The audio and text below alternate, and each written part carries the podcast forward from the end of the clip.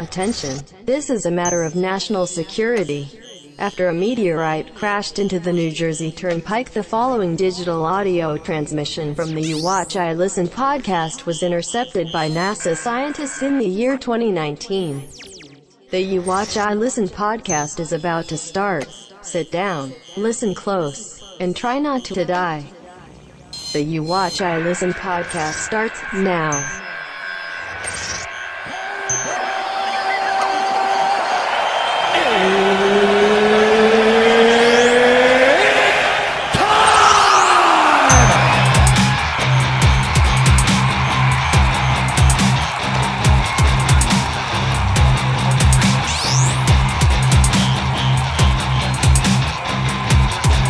a Home Depot uh, in Kansas had to be evacuated for a bomb threat. Oh, fuck your ass. yeah. Oh, take it out, take it out. Oh, suck it nice and slow. A couple other really funny news stories. Kenny G, Who the fuck is Kenny G? the fucking clarinet player. Oh, suck it nice. What did he do wrong? He's being Charles Manson all weird. In the middle of it, he cuts her off and goes, Oh, fuck your ass. Oh, take it out, take it out. "Dude, now I see why people followed Charles Manson. He was very straightforward. he had the right ideas." Suck it.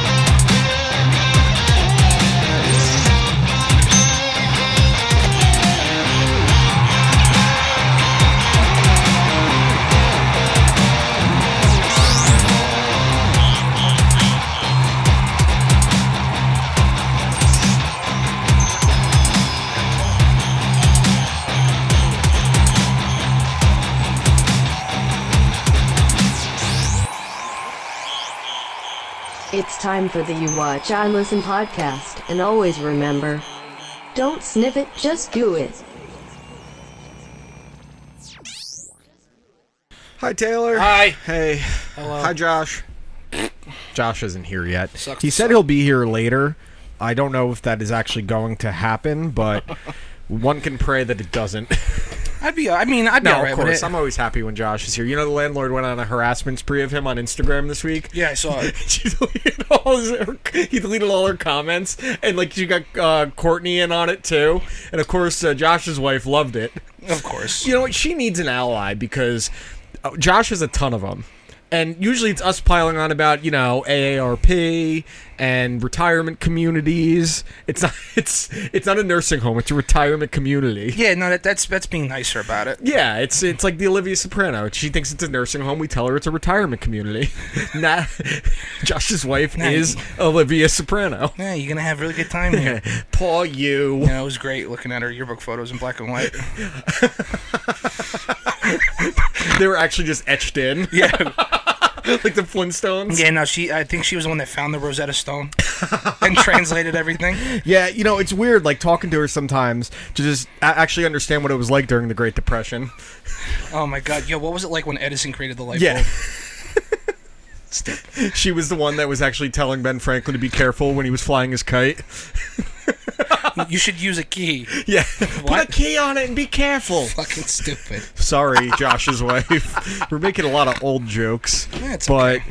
you know, it, but to be fair, we, we do give it back to Josh, too. So she does need an ally sometimes. I think everyone needs an ally sometimes. No, not everyone. I mean, you have one sometimes. I have I have more than one ally, I'm your ally sometimes. which is nice. It, rarely. We, we, Every need, once in a we, had, while. we had some allies on Twitter today because some guy got really upset with me and um, Jerry Emer. That nothing new. Je- what, so- what did Jerry do so now? Hmm. Jerry texted me that he was trolling this guy about how the Dolphins set the touchdown record this year. Okay. And he's like, the guy's like, that's not true. Look. And he's like, are you kidding? I'm the official Dolphins playbook. I think I know how many we scored. so I just jumped in on it and started going back. And this guy took like the picture of us with the our regular picture and he photoshopped like gay porn behind us Uh-huh. That's awesome. like he, this guy got mad, dude. But I like caught like on his profile it said that he's an investigating officer. I was like, oh, uh, were you a cop? And then Yeah. he changed his bio because we realized that like you got caught. Yeah, He, right, uh, he's idiot. you know one of these guys. He's got like it's like a not like a burner account, but he definitely didn't want to put his own name to it. Well, for sure. I mean, if you're a cop. and then he I mean, claimed you don't have. He goes, you don't have to be a cop to arrest people. I was like, all right, I'm sure you're making a lot of ci- citizens arrests. Oh, just how funny Jerry is on Twitter. The last thing he tweeted was from 19 hours ago, and so it's Dwayne Wade's kid who's you know Yeah, transitioning. who's transitioning, and he just goes beyond the fact of the gender preference. I don't give a shit uh, what you choose to be in life. It's wild seeing a 12 year old talk this way. I was hitting people with spitballs and farting in math class when I was 12. Dude, I'm doing that at 31. I still hit people with spitballs. Oh my God, And I dude. fart all the time. Yo, when he got us at the Met game, every, what's Yeah. what's that? Dude, over there? he got us multiple times. couple That was- times, see, yeah. That's why I'm excited that Jerry is uh, moving to New Jersey. Is that confirmed now? Uh, yeah, he's gonna be he's gonna be about forty five minutes away. That's nothing. But in the We gotta- summer, we gotta get him in the yeah. In the studio. summer, I want him out here because he's one, he's a Mets fan. He's hilarious. He's a knowledgeable sports fan, and he's a fucking asshole. He's hilarious, like dude. being an asshole is like the number one criteria to be on this show. Yeah, uh, that's. I mean, you definitely have to be some sort of a dickhead to an You have extent. to- well, to be a fri friends with me, you kind of have to have a level of dickhead. I think I bring out more of a dickhead thing in people as well. I would have to agree. Like you I was were a ve- nicer before you I started was- hanging out with me. I was a very nice person. and when I met Josh, you- before I met you. I, I tainted him at a very young age. like, like with your taint or just Well, taint? yeah, he was sleeping, and I, I think I've made uh, Bob worse. I've definitely Justin was already shit. Uh, Oh, Bob was pretty bad before you met him. He was pretty fucking bad. He didn't. I he, like to he didn't, think I made him worse. He didn't turn full DBR until like you came around. until he came to Best Buy. Yeah, Yeah, yeah, until you came that's fair. around, yeah. Um, Quavs is just miserable. the only crotchety one that is old man. Hmm. still nice is Stelly. He's the only one that is still just like a nice guy. Stelly, like I said, Stelly is Spicoli. yeah, he really is. He's cool. I'm here and you're here. Isn't it our time? No shirt, no shoes, no dice. or my, who ordered the large extra cheese? Right here, dude. Yep, exactly. Uh, so how was your week, Taylor? It's just been busy. Uh, one day, one day soon, I will finally have something fun to report on as far as my week is concerned. Yeah, well, I mean, it's winding down, and to be fair, this winter's been pretty moderate. Uh, And- Like, but it's it, but it's but still, it's still very it- people need need their shit working. yeah, obviously. And It's- listen, shit breaks. Uh, let, me- let me just give you a rundown. Even though it hasn't been that crazy uh, cold around here, or snow for that matter. Right. So again, I'm on sometimes I'm on 24-hour emergency service and I got like I pulled last weekend. So Friday night I get a call at around 11:30 at night, Carlstadt, so it's not close. Okay. Yeah. No. Yeah, so I drive all the way to Carlstadt and I get to the where I'm supposed to be and then the lady doesn't want to let me in because it's a different it's a different company. That's a whole nother that's a Yeah, whole nother yeah. fucking rabbit hole.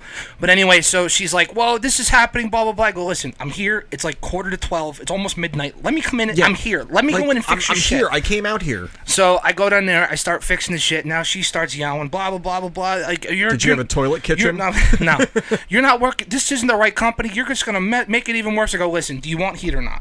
And she goes, no, I really want heat. It was working when you got here. I go, no, it wasn't. Why would you call me if it was was working? I was gonna stupid? say, You just right. want to see me? So uh, Trying to get deep dicked at eleven o'clock at night. I listen. Even on even on her best day, I still wouldn't. What And- about on your worst day? still wouldn't. right? And that's an upgrade for her. Yeah. But no, but when it turns into I fi- I fix the fucking thing, but by the time I get done, it's like quarter to it's like uh, quarter to two in the morning. so Are I'm Oh. you gonna like, be up at seven? yeah. six, seven so I o'clock? so instead of driving back to my house, I went to my shop and I just took my boots off and I just fucking fell asleep in a chair. Yeah, that's all you really should do. It's like nothing else to worry about. No one, you're not gonna hear fucking dogs barking. Yeah. Uh, I wait. Does that, then I wake up to my father. My, my father opening the door, looking at me. Goes, "You sleep here last night?" I go, "Yeah."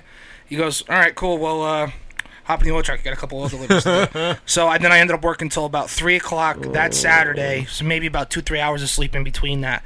It's like I said, that's just two days. See, th- that happens for an entire month. Yeah, exactly. And I mean, it pretty much going right up until March, I would say. March, yeah. And uh, you know, March can warm up, but it can also suddenly get that random like five, you know, five to eight inch snowstorm too, Yep. and get to you know the teens and the temperatures. Now, this is a real question here. Okay.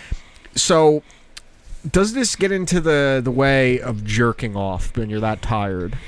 Because uh, yeah, I, I I would say so. Just because like you, you have are- no energy to fucking let it out no and like not okay. So this is this is personal too. I'm kind of I'm cutting back. on jerking off. Yes. I need to uh, up my No, numbers. I- yeah, those are rookie numbers. Yeah, dude. yeah, exactly. No, I'm cutting back. Uh, like I, st- I I stopped watching porn about a month ago. yeah, porn's, It's- porn's fucking weird. No, because it's start. It's like all all it is is just like it's just incest, incest. Yeah, that's incest. all it is on those That's websites. all it And is. also, when you realize that, like when you're watching porn, you're 90% looking at dick and balls too. They Like- give you that famous, you know, low angle shot, and it's just like taint butthole balls. yeah, like you barely even see like you barely Yeah, see the V, there's dude. ver- very little pink So- and a lot of uh, the circumcisions. and I'm like, I, I, listen, as I, I just just don't want to watch that shit anymore. I'm just I'm Well, it trying can to fuck up your libido watching too much porn too. It does actually. There's things that prove what it does to the brain from watching too much. well because it's it's nothing it's, wrong with doing it every so often. Just know where your go tos are. it's unreal. It's for 99% of the population. It's unrealistic sex. Yeah, well, I mean, that's that we were talking about that not that long ago on the show. That like the reason like the incest stuff is so fucking big, it's the last like taboo. Like when you Yeah, it think about definitely is. it was you know hot teacher, milf, um, s- uh, then then you know like stepdad, whatever. The, the step the stepdad, Stepdad. stuff is fucking weird. It's not as weird as mom fucks son, But, or like- dad fucks daughter. That like, shit's fucking weird. The part, man. the part that, that always annoyed me. So like, obviously, you know, you search with your porn, you click, it, you know, you're gonna Sure. scope it out, see what it's all about, and all the, like as like as they're like fucking, all you hear is, oh yeah, bro, oh yeah, bro. I'm like, I don't want to fucking hear that shit. yeah, well, you gotta watch it on mute. it's it's closed lit- captioning. Yeah, it's literally like uh, it's like uh. Joe Dirt, Yeah, hit, hit yeah. it first. Yeah. you're my sister. You're like that Yeah, shit, dude. It's, it's- fucking weird. It's man. really weird. Like I, I'm trying to like, when did this seismic shift in porn happen? Because it had to be in the last couple of years. I feel like I- I because when don't- I was watching porn a little more often a few years back, I feel like every so often you'd see one of those ones, and it was always labeled as taboo. Yeah, like taboo right, some porn, crazy shit. And it was like you know, fam. Now that if you go on uh, Pornhub, any of them, it's some kind of fucking weird incest fantasy porn. Mm-hmm. Like because forever, you know, gangbangs were taboo. Lesbian stuff was the big thing. Like when you could get lesbian porn, that's all we wanted to watch when we first like discovered porn was Facts. lesbian porn. And now I see lesbian porn, I'm like oh, lesbians, like whatever. It's you know. I, I want to see people degraded, you know. I want I want bukkake. What that weird shit. I, I don't want bukkake. I want to see bukkake You want or that f- perform the bukkake. you want I that don't- foo foo splendid, dude? I don't want to be the bukkakeed. Who does make your face look like a fucking frosted flake? yeah, you, it's like you got it right. Yeah. So, Stupid. um, th- I'm trying to think if I did anything exciting this past week. Um, went out to dinner on Saturday with uh, Ralph and his wife. Uh, went to all you can eat sushi, and I ate probably the most sushi I've ever had in my life. To the What, point, did- what, what kind of rolls did you have? I dude, we I don't know. I just said I don't know what's good. Just order it and I'm gonna eat it. All right, cool. So it was all good. Um, I must ate like 21 pieces. That's a lot. And, and then I was just sitting there. I'm like, oh no, I can't even hold this fart in. It just Dude, went out. That that's a lot even for me. Yeah. Uh, what do you do the sashimi? I don't know. Sashimi. Okay, so it's just like the cut of raw fish is essentially what it is. Like it's not Yeah, in a yeah, I roll. definitely had that. Yeah, yeah. So like that took me years to really appreciate how Well, good that, shit is. well, you Fresh only, you only tuna. really got into sushi a few years back. I remember is when you first got into it. Yeah. and I had been, I've always liked sushi, but I was never like I, it's never something I say I want sushi. Like Yeah. I'm down for it, but it's never something I'm like oh I'm gonna yeah fuck yeah sushi. But this time I was like fuck yeah sushi for twenty three dollars a person for you can eat sushi. Yeah, you and can't it's beat fucking that. awesome. It was killer. And then Sunday. I kind of just fucked off. Yeah. Um, the landlord went out to a bridal expo as we're getting into the crunch time of wedding planning. Okay. Because when realistically, when we look at it, our wedding is just over uh, year. Mm-hmm. thirteen months away. So that's where that's all coming down to. But here's something fucked up about this. Sure. So it's this expo where you're meeting all these vendors from uh, people that do the, the floral arrangements. Isn't this the one you got out of though? I got out of it. I didn't have to go. That's, That's what, what I I'm mean. I saying, fucked yeah. off, but this is what's fucked up. So, you know, you meet DJs and things like that, and then you meet like photo booth people. You got to have a photo booth at a wedding, right? The photo Have booth to. is one of the coolest things, I think. Yeah, you have to. You have to have this mo- fucking it's the shitty best- signs. It's the best memento, I feel like. Yeah. And this one that she talked to is cool because not only do they print it out, but you put in your phone number and they text you the pictures too or email them to you. Yeah. That's fucking that's awesome. I mean, I wish everyone did that. Yeah, I've been to one of all the weddings I've been to, and you know it's a lot. I've only been to one wedding where they had that. So she's like hyping up these people, like they're brothers, they're so nice. And she goes, "Oh, I just realized something. It might be a problem." I'm like, "What?" She goes, "All right, don't freak out. I didn't sign anything. It's not official." But one of the brothers that runs the photo booth is a little person. and I was like, just picturing, like, I was like, are you kidding? I was like, the fucking punchlines my friends would run with all night if they knew that a little person was doing something at my wedding would never end. I'm gonna I'm gonna text the landlord and say I'll pay for that. I will pay for it. I'll pay for Shit's- that dude, myself. and no, it's expensive, It's dude. it's kind of crazy. Like I, I shouldn't be surprised, and we're like not even doing a crazy high end wedding. No, we're you're- on the low end. You're doing like Yeah, we good, sh- like yeah, good, but not crazy. We're doing what you know, like for us, we're it's m- kind of untraditional. Like we want to have like our music is going to be the kind of shit we want. None of that line dancing shit. I don't need to hear fucking Cotton Eye Joe at my wedding or the Electric Slide. I have no one plays Cotton Eye Joe at weddings I- anymore. but- no, they do. Dude, the, Trust I'm me. t- the last weddings I've been to, which I don't even I don't even know who the fucking Well, people Let's were. be fair. My Like- ratio of weddings is higher. So I mean, but also the cha cha slide. I don't need that either. I'm cool with the cha cha slide. I don't want line dancing. You're talking about fucking shit like they did in like middle they school still dances. do it. That's They- crazy. They did to it me. at Josh's wedding. Why? The cha cha slide. They did. They You're did. right. Correct. I Ugh. want some Taking Back Sunday playing. Okay. I want some LCD sound system. You need LCD I sound want system. some Lou Bega. No. Wait, here's another. g- I got a good Lou Bega story for you No. recently. A good Lou Bega story? It's, it's not actually about You're the him. but only it's- person that consistently is like, I gotta go. one, Lou one Bega of one of story." our defenders today on Twitter. This is so ironic. Uh-huh. His Twitter name was Lou Bega fan. Get the fuck I outta here. swear to God, Come on. dude. So there's this wedding of uh, one of the landlord's coworkers that we're going to, and they sent us the the, the invitation to RSVP, like what you want to eat, and then one of the things was song request. And I've met this couple before. That's pretty cool. I've never seen that. Yeah, uh, Nick Cardenas did it for his wedding. There was a song request.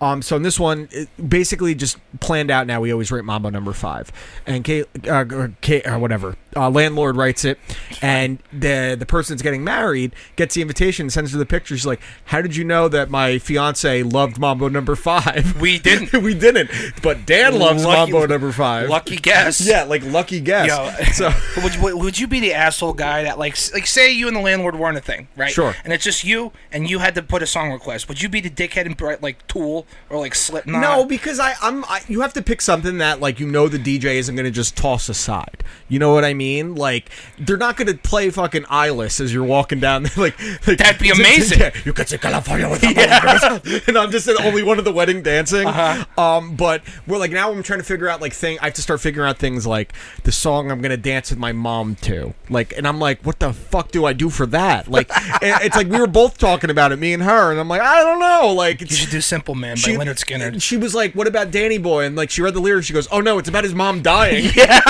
and, That's and, uh, awesome. I'm like, I, I don't know. And then I'm thinking about like what the bridal party walks out to, what all you assholes will be walking out to. And my first instinct is party all the time. Like Yeah. that to me is a good one. All right. Like I'm, you'd rather that than Mambo Number Five. Yes, I would. It's- it I is would funny- prefer. it Eddie is Murphy. funny when Not you- like I have a say. Yeah, but, like you would prefer party all the time because like Rick James is involved. Like the Rick whole- James produced it, Dude, man. It's so funny that people actually. I've trolled people into thinking that I'm actually like a big Lou Bega fan. I can't believe people actually believe you. Still, Well, I think it's because I rode the troll for so long. Like it just started out with me going to Lou Bega's Facebook and then asking people to like him on Facebook. yeah, I know. I remember the whole thing, and you know why? You know why it's bad? Because that makes you a sociopath. it doesn't make me associate. yes, it does. Because you believe the lie, where it becomes reality. Okay, I won't say I believe the lie. I believe the troll. Okay. I buy into the troll.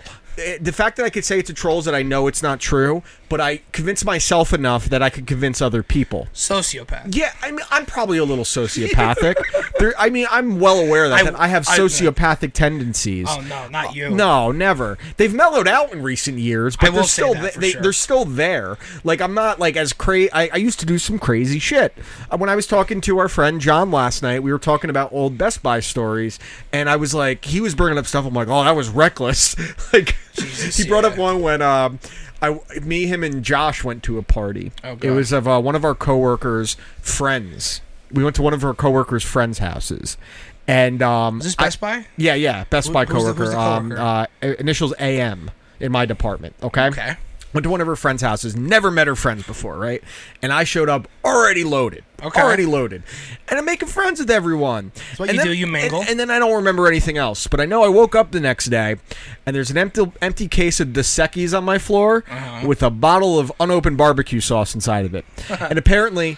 Uh, I just I said some or Josh Josh apparently said something like Dan don't you need barbecue sauce I said yeah and I just went into their fridge and took it and left with it so all right before we get started with our reviews um you know guys it's uh, football season's over but XFL season's going on Mm-hmm. That's crazy. um, the Oscars were this past weekend. You got baseball season coming up in a couple weeks. It's NBA season, NHL season, big boxing match coming up.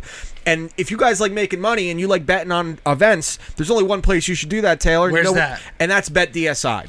And why should you choose BetDSI? That's because BetDSI has been paying winners for over 20 years. BetDSI is the top-rated on betting review sites, and they give you the opportunity to use your sports sports knowledge to make some extra cash.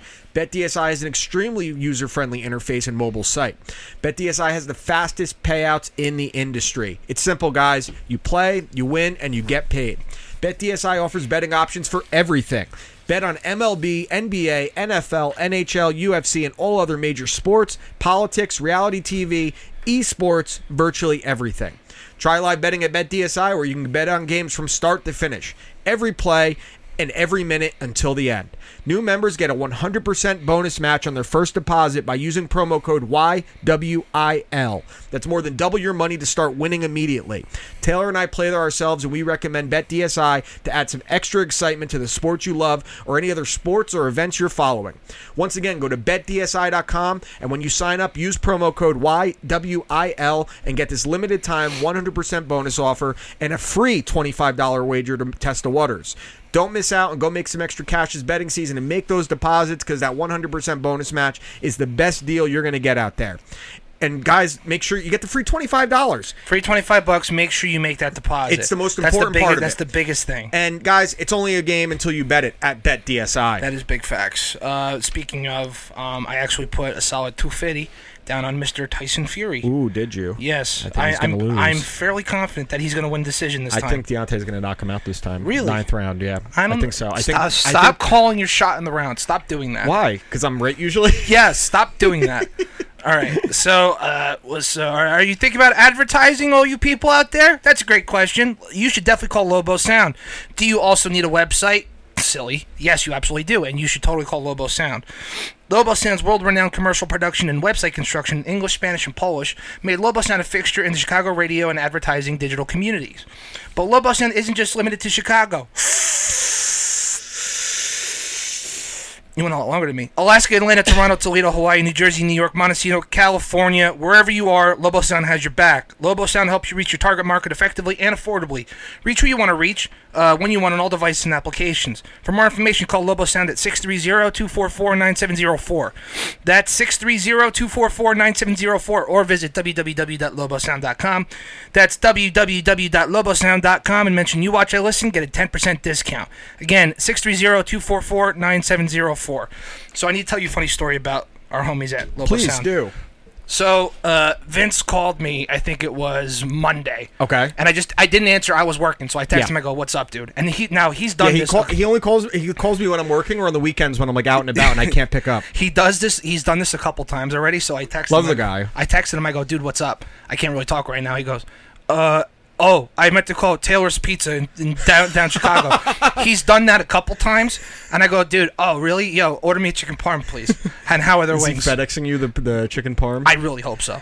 But Yeah. no, he's done that. It's I think it's easily the fifth or sixth time he's done that. He's got to put. He should put in Taylor's Pizza as Taylor Micah and you as Taylor's Pizza, because then maybe he won't screw it up. He do, yeah, he does mix that up a lot, but it's just it's just a silly little That funny, is funny. thing. All right. Do you want me to go first? Uh, yeah, you okay. go first. So you gave me Andrew WK's "You're." It's actually not "You Are Not Alone." It's "You're, You're. Not Alone." You're. You're not alone. You're Mm. not alone. We should actually message him and tell him that we want him to do Well, "You're Not Alone." Well, well, this is actually really cool because I actually found the tweet when this album came out, how much I loved it, and, and he actually responded. yeah, I remember when that happened That too. was wild. So my followed knowledge, me. my knowledge of Andrew WK is limited to "Party Hard" and "She Is Beautiful," and obviously the "Party Party" thing. and is we in- and we want fun from yeah, we- Jackass yeah, One. yeah, stuff like that. Um, and I remember when his first album came out, it was the bloody nose on the cover, it was I Get broken Wet. nose, I get wet. And I remember um, being in, like a Walmart or a Target and looking at the album, and like eight of the songs had the word party in it. So I'm like, this guy's a jerk off. Like, every song's party. Yeah. I'm like, how are you, D. Snyder? Like, what Oh. is this? So I went on this album, and I would say probably with low expectations because I just I had this um, label on him, and I won't say that he exceeded my expectations, but the expectations were altered. You were- Maybe you were pleasantly surprised. yeah, because uh, it, I would th- this al- his style of music, or at least on this album, is one thousand percent arena rock. Yeah. I- it's nothing more, it's nothing less. I wouldn't call it metal. I wouldn't call it rock. It's arena rock. And I actually ended up enjoying this album. It was a really easy listen. Um, the spoken word stuff was a really cool breakdown into it, and it fit the theme of the album.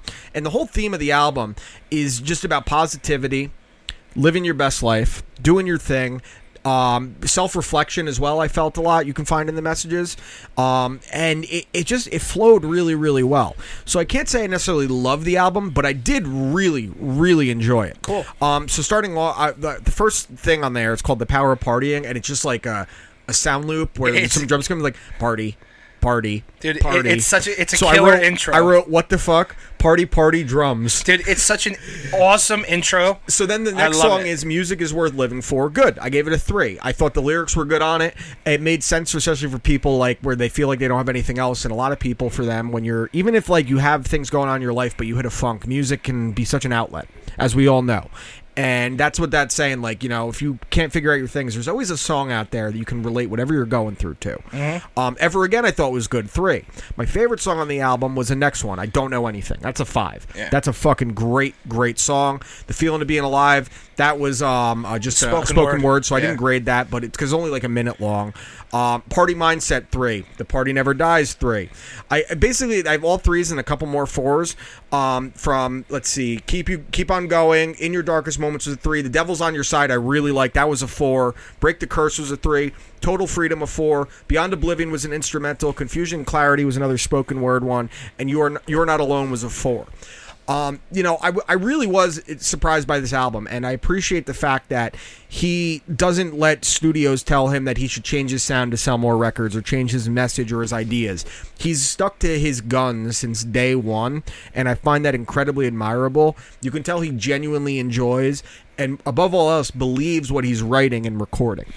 Um, so I actually added this whole album to my playlist because this is like I, the best way I would describe this album. I almost thought about not grading the songs individually because I'm like, this is an album I'd throw on like a barbecue Yeah, because it's like facts. great like music where you kind of like sit there and just be like bop your head to.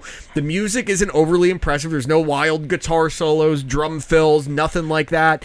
It's very basic, but it works. And he Yeah. doesn't have like this otherworldly voice, but his voice works for the music. Yeah, and it's changed dramatically because from his earlier work till right now, he had more of much more of a guttural scream. Correct, yeah, in I've his heard earlier that. work, now he's actually developed as a lyricist and also as a singer. I, I was going Um, to say his voice did sound different and better. Yes, and again, significantly better. lyrically, I thought it was a very strong album lyrically. So the, the thing is with this is that while Andrew WK had a very long layoff in between albums, I think it was like six years. Okay. In be- in that during that layoff, he became uh, a prominent, uh, positive, um, uh, motivational speaker. Okay, like And I- Mark Mero. Exact. Well, I don't know about No, Mark but- Mero's a- a- a motivational or, speaker. like uh, David Goggins. Yeah, yeah, kinda correct. thing. And uh, you know, he really honed his gra- his craft as far as speaking and enunciating, and you know, developing the English language and Finding the way to make vernacular he words could flow words. as well. Correct. So uh, I believe that's really shown a lot because he, you know, he's again he's- he stuck to his roots here because there's nothing really special that pops out to you, but it's just the it's- it's- foundation of what got him here is still there. it's Andrew WK. Yeah. and uh, I love I love the positivity. Um, again, this is an album I re- highly recommend for people that just you know just need a little kick in the ass. Dude, I was really, really surprised at how much I like this. Um, Yeah, it was fun. It And- was and the- not what I was expecting at all. and the stuff with the spoken word, thank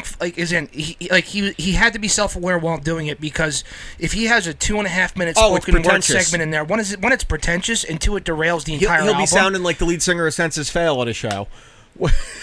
oh, Yeah, God. you- I don't want I don't want to talk about No, that. but, uh, that's what, but that's where you can trek into because even with him and Senses Fail, his message always starts out fine for the first minute, and then it becomes so self indulgent and self It- righteous. it's he's he starts going and it's and it's good, it's good, it's good, and then he just he just starts rambling. he become well he's a narcissist he's a total narcissist and andrew wk the thing that i will say like my biggest takeaway from this album is that he just wants people to feel as alive about being alive as he does Like yeah, that- and, and that's and I like that he wants to spread that to other people yeah, because not I- everyone has that same No, mindset. I, I appreciate that. Like in the o- the opening song, the music is worth living for. When you look at the lyrics to it, you're like, I, I get what he's trying to say. Like, there's been plenty of times when I'm in a funk or I have things going on. There's certain songs I go to that just they make me they almost like validate my feelings and Yeah. sometimes i think that's what people need especially if they're alone whatever music can validate what you're feeling because especially if you're alone you don't have any kind of validation to what you're feeling Yeah, no, I, I, I definitely agree with that. I mean, uh, I, I'll, I'll, I use it like w- with my job. You know, my job can get, it can get very lonely. Not Yeah. to mention, I work with a lot Sure. of guys that are like 30, 40 years my my elder. Yeah.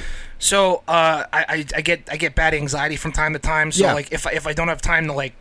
Part of It's my almost friends. like- if I don't have time to like, take some medicine, what I do is I I, I play a record, and this is usually and my it- go-to. it- exactly, and that's kind of just like it, it's an instant relief, like an escape, and it kind of just reminds you that like okay i feel this right now and i felt it before and all those times i felt it before i came through it Yeah. and um, so i'm gonna give this album a four out of five I like Um, it. That's- it's again it's nothing that i thought I, I went in with like my expectations somewhere else and i came out like the first time i listened to it i was like I think I no. I was like, I think I like that. Hmm. Yeah. So then I had to listen to it a few more times. It was a good driving album as well. I it enjoyed is. driving, listening to it. It didn't make me want to rage. It didn't make me want to do anything else. I just genuinely enjoyed it. So four out of five for Andrew WK's "You're Not Alone." I'm gonna tag him in this and let him know to Please. listen to it around the 20 minute mark. Um, but I, I really did enjoy this. And- I, a very pleasant Yeah, surprise. and Andrew, if you happen to be listening, if you really do listen, call into the show. We would love. To we talk would to you. love to chat Honestly. with Andrew WK, and I will. I'm for the first to admit. I'll say it now. I eat my words on anything I ever said or thought about him. and I'd love to see him live now. I would, lo- dude. One of the best live. I- shows that's what you'll you've ever told me. see. I've actually heard that from a lot of Holy people. shit, I know dude. people don't even like his music, but they love him live. He just he has because that infectious energy he puts on the record is even I, better live. well, you could feel And- that too. Well, that's arena rock in general. Like Yeah. I've, I've always told you, I don't like ACDC, but I realize how great they are live. like so, I, I like at the they're height. arena like pure rock. Yeah, yeah. yeah, well, at the height of Andrew WK, like I- I, I felt bad because like well I don't I don't feel bad because like the show would go on so long and he would just give it his all that by the end of the set when he get to party hard he couldn't sing it Yeah, yeah. properly but that's to me what made it so much cooler because he put everything he had Yeah, he gave into every well, performance I, I agree. Like, I don't think I'd be bothered by that because, like, you know that he all his blood, sweat, tears, and energy went into everything leading up to that to the song that made you find out who Andrew W. I did like Party Hard when it came out. I was about fucking great. She is Beautiful was cool too, but I was Yeah. like, I, I mean, really, he was in in theory a one I hit never wonder. knew girls Yeah, existed yeah. like you I, Dun-dun, in theory, dun-dun. he, he was a one hit wonder because everyone just remembers Party Hard. Very few remember it, it- but that's fine, but what, man. it's the same thing Yeah. I get wet is a fantastic record I'm sure it is, but I, I really enjoyed this. So four and a half or four out of five. Cool. All right, Okay. so we'll, we'll go right into the movie that you gave me, which was Good Time, starring Bobby Patts. Yep, Robert Uh, Pattinson. and one of the uh, Sid, Sid, Sid, Benny Safdie. Safdie brothers. Directed, directed and written by the Safdie brothers, who just recently had a major success with Uncut Gems. Yes. So holy shit balls. All right, so this movie came out 2007. Oh, excuse me, 2017. 2017. Excuse me. I think it And was made 2017, but it came out in 2018. I think is what it was, it something ha- like that. It had a lot. When I started doing some research on it, it had a lot of buzz because it, it was scored big at like the big festivals. yeah, yeah, Cannes. because it was an independent film. A24, baby. Yeah, that's li- I- that's like one of the beginnings. Yeah. Um, this now knowing where uh, what time this this album this movie came out, this is when everything started to change for Robert Pattinson. Yeah, for It- sure. it- it's a breakthrough performance. Um, Oh, he's fucking he- amazing in he's it. really good in it. So I took a shitload of notes, and what I like to do is I like to read the notes. Sure, because, please. And Because then we'll we'll discuss it from there. so uh, it's very scattered, but It's we'll- well, we'll- it's it's the same thing as Uncut Gems. It's this manic breakneck pace where you're kind of supposed to like whatever the way they make the, their movies, from the score to the editing to the way they film it, is you're supposed to kind of feel the element that the character is So in. I saw a lot of similarities because uh, the one particular part in Uncut Gems where like the the dude the dude's knocking on the door, he's crying. the Like, doctor's calling on the doctor's phone. calling. The guy's going through his safe. Shit's yeah. going nuts. Uh, there was a very similar sequence in this movie, but let me just go. So the movie kicks off with Bobby Patch uh, robbing a bank with his uh, autistic Yeah, brother. it's after you meet it, developmentally disabled. I think I don't know if he's actually autistic, Well, but it- it's some type of It's, it, it was never actually yeah. It's said. just clear that because he's with the social worker in the first scene, Yeah, and right. his brother's very defensive and protective of him. That's established instantly. so then uh, the uh, the brother gets caught and he goes to Rikers. Um, you he immediately, ran through the plate glass door. dude. Oh, I laughed you- so hard. You immediately feel bad for the brother as uh, as he was more than likely talked into the robbery by his, by his piece of well, shit even brother. Mm. when they when the cops picked him up and he just told his brother, "Let me talk, don't do anything," and he got scared and ran off yeah, before right. he ran through the plate glass exactly. window. Yeah. Um, to his credit, Connie, who was Robert Pattinson's character, uh, stops at nothing to get his brother out of jail, but you don't root for him at any point during the entire Correct. movie. Yeah, no, He's you such don't. a You're- cocksucker. You're rooting for his brother. You want his brother to get out of that situation, but I don't think you're necessarily rooting for him. No, and then followed by Connie is just a scumbag. Um, a crazy series of events transpires that leads to his eventual capture at the end of the movie. Um, the, so right now, uh, so he's running around, he's doing his thing, he's trying to find out where his brother is, and he gets word, or he, f- he ends up at some hospital. I He, totally call, forget he, how. call, he calls up to find out. Um, he's trying to get his brother bailed out. Yeah. He's at the bail bondsman place, And and he- um, he's got the he- bills all marked Yeah, with the- well, that was when he br- brought his girlfriend Jennifer Jason Lane. She was trying to run her credit card, and the guy was on there, and he was like, "Your brother's not in Rikers. He's in uh, Emerson Hospital," and that's when he's like, "My brother's in the hospital. Didn't know why." oh, and then the credit card got declined. yeah, correct. And Yeah. she's screaming on the phone, And So he she's go- crying and shit. He breaks out the wrong guy. kidnaps the wrong dude in the hospital, thinking it's his brother, but nothing tells you that it's his brother other than there, that- other than that, there, that there's a cop posted outside the room. Yeah, he just assumed, and his face was all busted up. So how could he even tell by looking at it? Right. So I think right before that, I think you see his. I think you see the brother in Rikers get the shit kicked. Yeah, out he of gets him. the shit kicked out of him. So it's it, it it's a good little like you know to well, bait like and um, switch. like yeah, bait and switch is the right phrase for it. it's yeah. the perfect bait and switch because like the entire time You thought it was his brother. exactly. So uh, You're like, what are they going to do now? They're both going to go to Mexico. So now, so now he takes this guy who he thinks is his brother to like this halfway house kind of thing, and he's hiding and he's trying they, to hide got- out. Oh. they, they they got on the bus. He transported him on the bus, lied about it, and then he went to the the woman that was on the bus. Her house was like, "We're locked out of our house. Can we stay here?" And then uh, Robert pa- Connie's trying to hustle his way out of there. Makes out with the 16 year old daughter because his face pops up on the news screen. I was gonna say so. Yeah. he, uh, tried hooking up with a Connie's a 16-year-old. good hustler. Yeah, uh, legit hard to watch when his brother gets jumped in jail.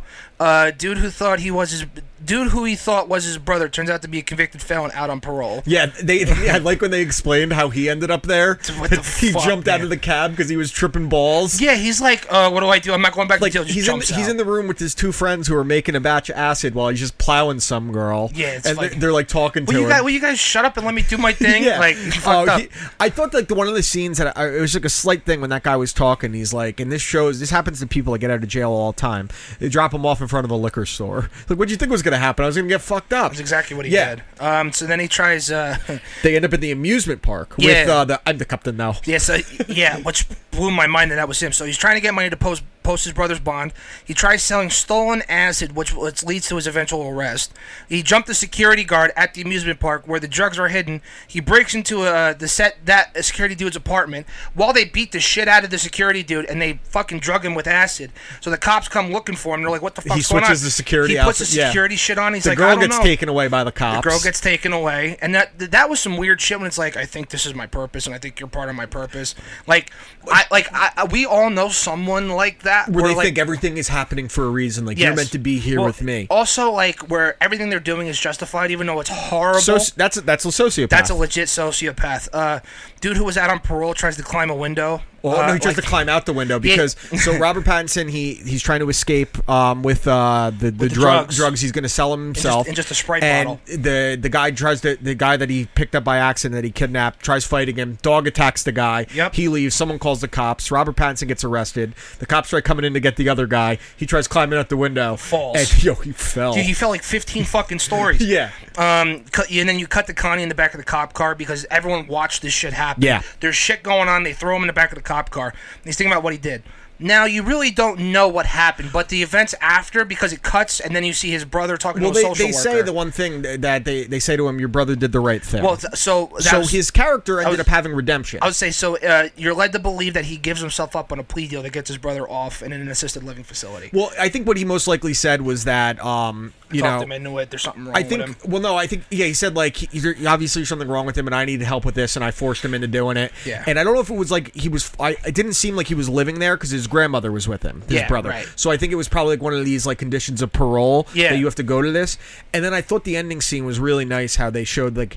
How easily it, his brother was right that it was easy to talk him into it because he got in that group and then suddenly he was acclimating to it instantly Immediately, yeah, it took him like two or three times. and then he but- was like he was very nervous at first and then he was fine and Yeah. uh, i felt really bad for him because even like when they they do the bank robbery and the, the thing blows up in his face and he's like my face is burning they made they made his brother uh, Nicholas, I believe his Nick, name yeah. was. He obviously, being developmentally disabled, was a very sympathetic character, and you could kind of tell right away his brother was talking him into this. His brother broke Connie broke him out of the social worker session in the first scene, was acting like that guy had nothing nothing good for him. Yeah, right. Because you'd have to think at that point, Connie had no other friends. He completely alienated everyone else because of his behavior. He clearly picked a mentally ill girlfriend who was about to charge ten thousand dollars to her mother's credit card for him, Yeah. and starts having a fr- fucking emotional breakdown in the starts bail bonds freaking out. place. You- You feel bad because he's manipulated everyone Correct. around You him can just to try tell. to get what he but wants. Pattinson was so good in the role. He was excellent, And so- while I can't say I wasn't not rooting for him, I was rooting for him to get his brother out. I was like, his brother shouldn't be there because he doesn't understand what's going on in prison. I wasn't rooting for him at all. Again, the same thing. I was rooting for his brother, but I like how you really don't see him all that much. Correct. Outside of him getting the shit kicked out of him,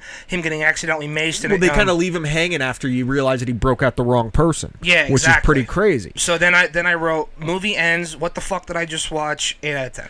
Yeah, it's it's it's an aw- the score is awesome. It's, a very very good. similar score to Uncut Gems. Yeah. it's a very very manic movie. But in the world of that kind of genre, from uh, drug heist breakout movie, Right. as good as one that's come out in the last decade. So for uh, for a movie that's uh, relatively about just under two hours, an hour forty five. Hour forty five. Yeah, Um, it's paced phenomenally because there's not any point in time where like you're left hanging on something. correct. Maybe, m- and this is me just nitpicking, going over the fine tooth comb.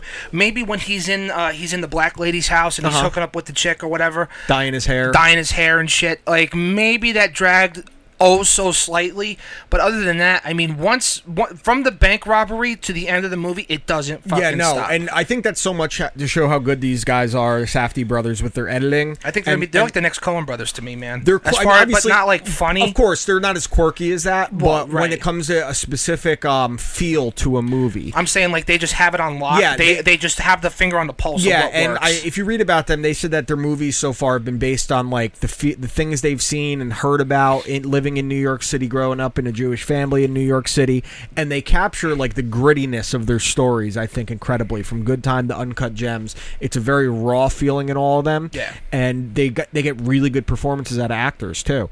And um, this was uh, it was actually Groha that told me to watch this movie the first time he was on our show, um, on like episode three of You Watch I Listen. Yeah. And so a little over a year ago, and I was like Robert Pattinson. I was like Twilight, and I watched it. I'm like, this kid can fucking act. Yeah. he's fucking great. He's quickly become. I think he's going to be a great Batman. See, you know what's funny is that I saw Lighthouse before this, and like just seeing that this was before that, so you could see the match. Like, yeah, yeah, like, the he's, kid's got fucking well, chops, I man. like that he's like picked. He he specifically the way he tried to shed his label as this, you know, from Edward, this- bro. I mean, he could have retired and made been set for the rest of his life off that franchise. it's a I- massive so, franchise. So I think, as far as from a, from a career perspective, a lot of people would consider that career suicide because he's typecast as Edward, Sure. no matter what, from the Ti- Twilight I series. mean, like, But- look at Daniel Radcliffe. He still hasn't shed that label. It's hard. Well, Rupert he- Grint, Emma Watson has done it because she's fucking cute. yeah. Well, uh, Daniel Radcliffe is in like this new movie does coming bo- out that, yeah, that looks relatively. He's done cool. some other things. He's done well on Broadway, Well, yeah, but th- he's always going to be Harry Potter. Yeah, th- there, there's a movie coming out where like he's got like handguns. I- I- I it s- looks I- weird. I but, know. Um, but the the one thing with this is that I think, and Pattinson is really smart. Maybe credit his agent or whoever or the the people he has around him. He clearly has good people in his ear giving him great advice, because you know, as a young up and coming actor to take a role like that could have been career suicide. Sure. And now he's. le- like you said, he could live off those royalties the rest of Yeah. his life, no problem whatsoever. But now he's actually being artistic. Yeah, and he's, taking. taking risks big- above all else. big risk, you think and they're about paying off big. And ro- and taking this, the Lighthouse was a huge risk when you think about the way that movie was Light- made. Lighthouse is huge When- risk. It's only two people. It's black and white. It's in a fucking four three Well, aspect ratio. Especially if you think about it, that the, his co-star is like someone Willem- of Will, one of the Willem greatest Dafoe. actors of his generation. Of Willem Dafoe? Yeah, and you Yeah, have to be like- as strong as him. And now he's, you know, he's going back into another major franchise in Batman in an iconic role that can make or break people in a lot of cases. He needs to be gritty because, like, if, well, it's going to if come he's- down to the direction, Well, obviously. Well, you got to see what. Obviously, it, it, it, for me, it comes down to the writers. If the writers butcher it, And there's I only like so this much you writer. can do. It's a guy that did the recent Planet of the Apes trilogy. He did two and I'm in. three. Then I'm he in did then. two and three. Those are my two and favorite ones. I, I agreed. And I think that um, he he's going to end up being a very good Batman. And I think he I think he can actually. The toughest thing I feel like that is I think Christian Bale was the best Batman, but I think um, Michael Keaton was the best Bruce Wayne.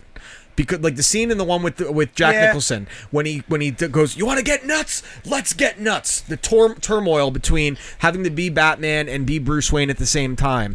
I think that's one of the hardest things to do. And also, a lot does depend on the writing because if it's going to be more of a Batman movie or more of the inner struggle, we don't need another origin story. We know what happened to his parents. Yep. Ben Affleck was a fine Batman. He was a good Batman, in fact. But the balance is so important. But he also never had an individual Batman movie. nah, he was always playing second. It was always like uh, an ensemble It was Batman cast. and Batman and It was an ensemble Correct. cast every single time. Correct. Um, but yeah, like I said, this is an eight out of ten. Uh, Pattinson really has those chops, man. He's- I, am I- I'm very impressed. All right, so before we do our reviews for this week, we got to give a shout out to our drunken, chubby friends over at the hashtag Shots for Likes podcast. Guess what, bros and broads? Fudge and Finn's hashtag Shots for Likes pa- podcast has brought video into the mix. Podcast. Not only can you continue to listen on iTunes, Google Play Music, Spotify, TuneIn, iHeartRadio, and Stitcher, you can now watch them stream their episodes every Saturday night after 11 p.m. Eastern Standard Time. Your favorite booze and semen consuming podcast. We'll be discussing sports, video games, and embarrassing drunken stories. Streaming on Twitch, YouTube, and Mixer. Go to these websites t- and enjoy the assholery from the hashtag Shots for Likes podcast. Twitch.tv slash Shots for Likes podcast. Mixer.com slash Shots for Likes. Or visit shotsforlikespodcast.com and click on the YouTube icon up top to watch on YouTube. Drink with us, and as always, Don't be cunts. Oh, they certainly do, Mike. All right, let's do the picks for this week. Um, you want me to go first? Yes, you go All right. So I actually asked you earlier this week if you had seen this movie, and I was a little surprised you didn't because this movie is ki- really up your alley. Um, it came out in 1996, written and directed by Tom Hanks, actually, and he's in the movie. Okay. Um, the movie's called That Thing You Do. So the premise of this movie, it, it takes place in 1964, and it's about a band that ends up becoming a massive one-hit wonder. Okay. Okay. It's like They're- Semisonic. Kinda, yeah, but it's in the Beatles era of music. right, so they right, write right. this song. Um, that's called that. The song is called "That Thing You Do." They they all live in a small town. In Erie, they live in Erie, Pennsylvania, in a small town. Um, the drummer is the main character. Really, he comes into being the drummer by mistake. Their their drummer for this band broke his arm, and they had a talent show coming up. Um, and Liv Tyler's in it as well. There'll be a lot of people you recognize in it, and they end up becoming this like massive sensation. Tom Hanks becomes their producer on their record label that gets them out there and everything. The music in it is great. I actually love the song that thing you do. Okay. Per- written and performed by Fountains of Wayne. No shit. Um, it, th- this movie is Okay. really cool. There's a lot of similarities, the things that happen with the Beatles. The band name is The Wonders, but they spell it uh, O N E D E R S, and Okay. people call them the Oneaters On- by yeah. mistake, kind of like the Beatles misspelled the Beatles. Yeah. Um, I, I I love this movie when it came out when I was young. I remember my dad renting it on VHS and watching it. Jesus. Um, now there's two editions of it. I would get the standard edition rather than the extended because the extended is one that you watch after because there's more character stuff going on. Okay. Um, but if you can only get the extended, that's fine too.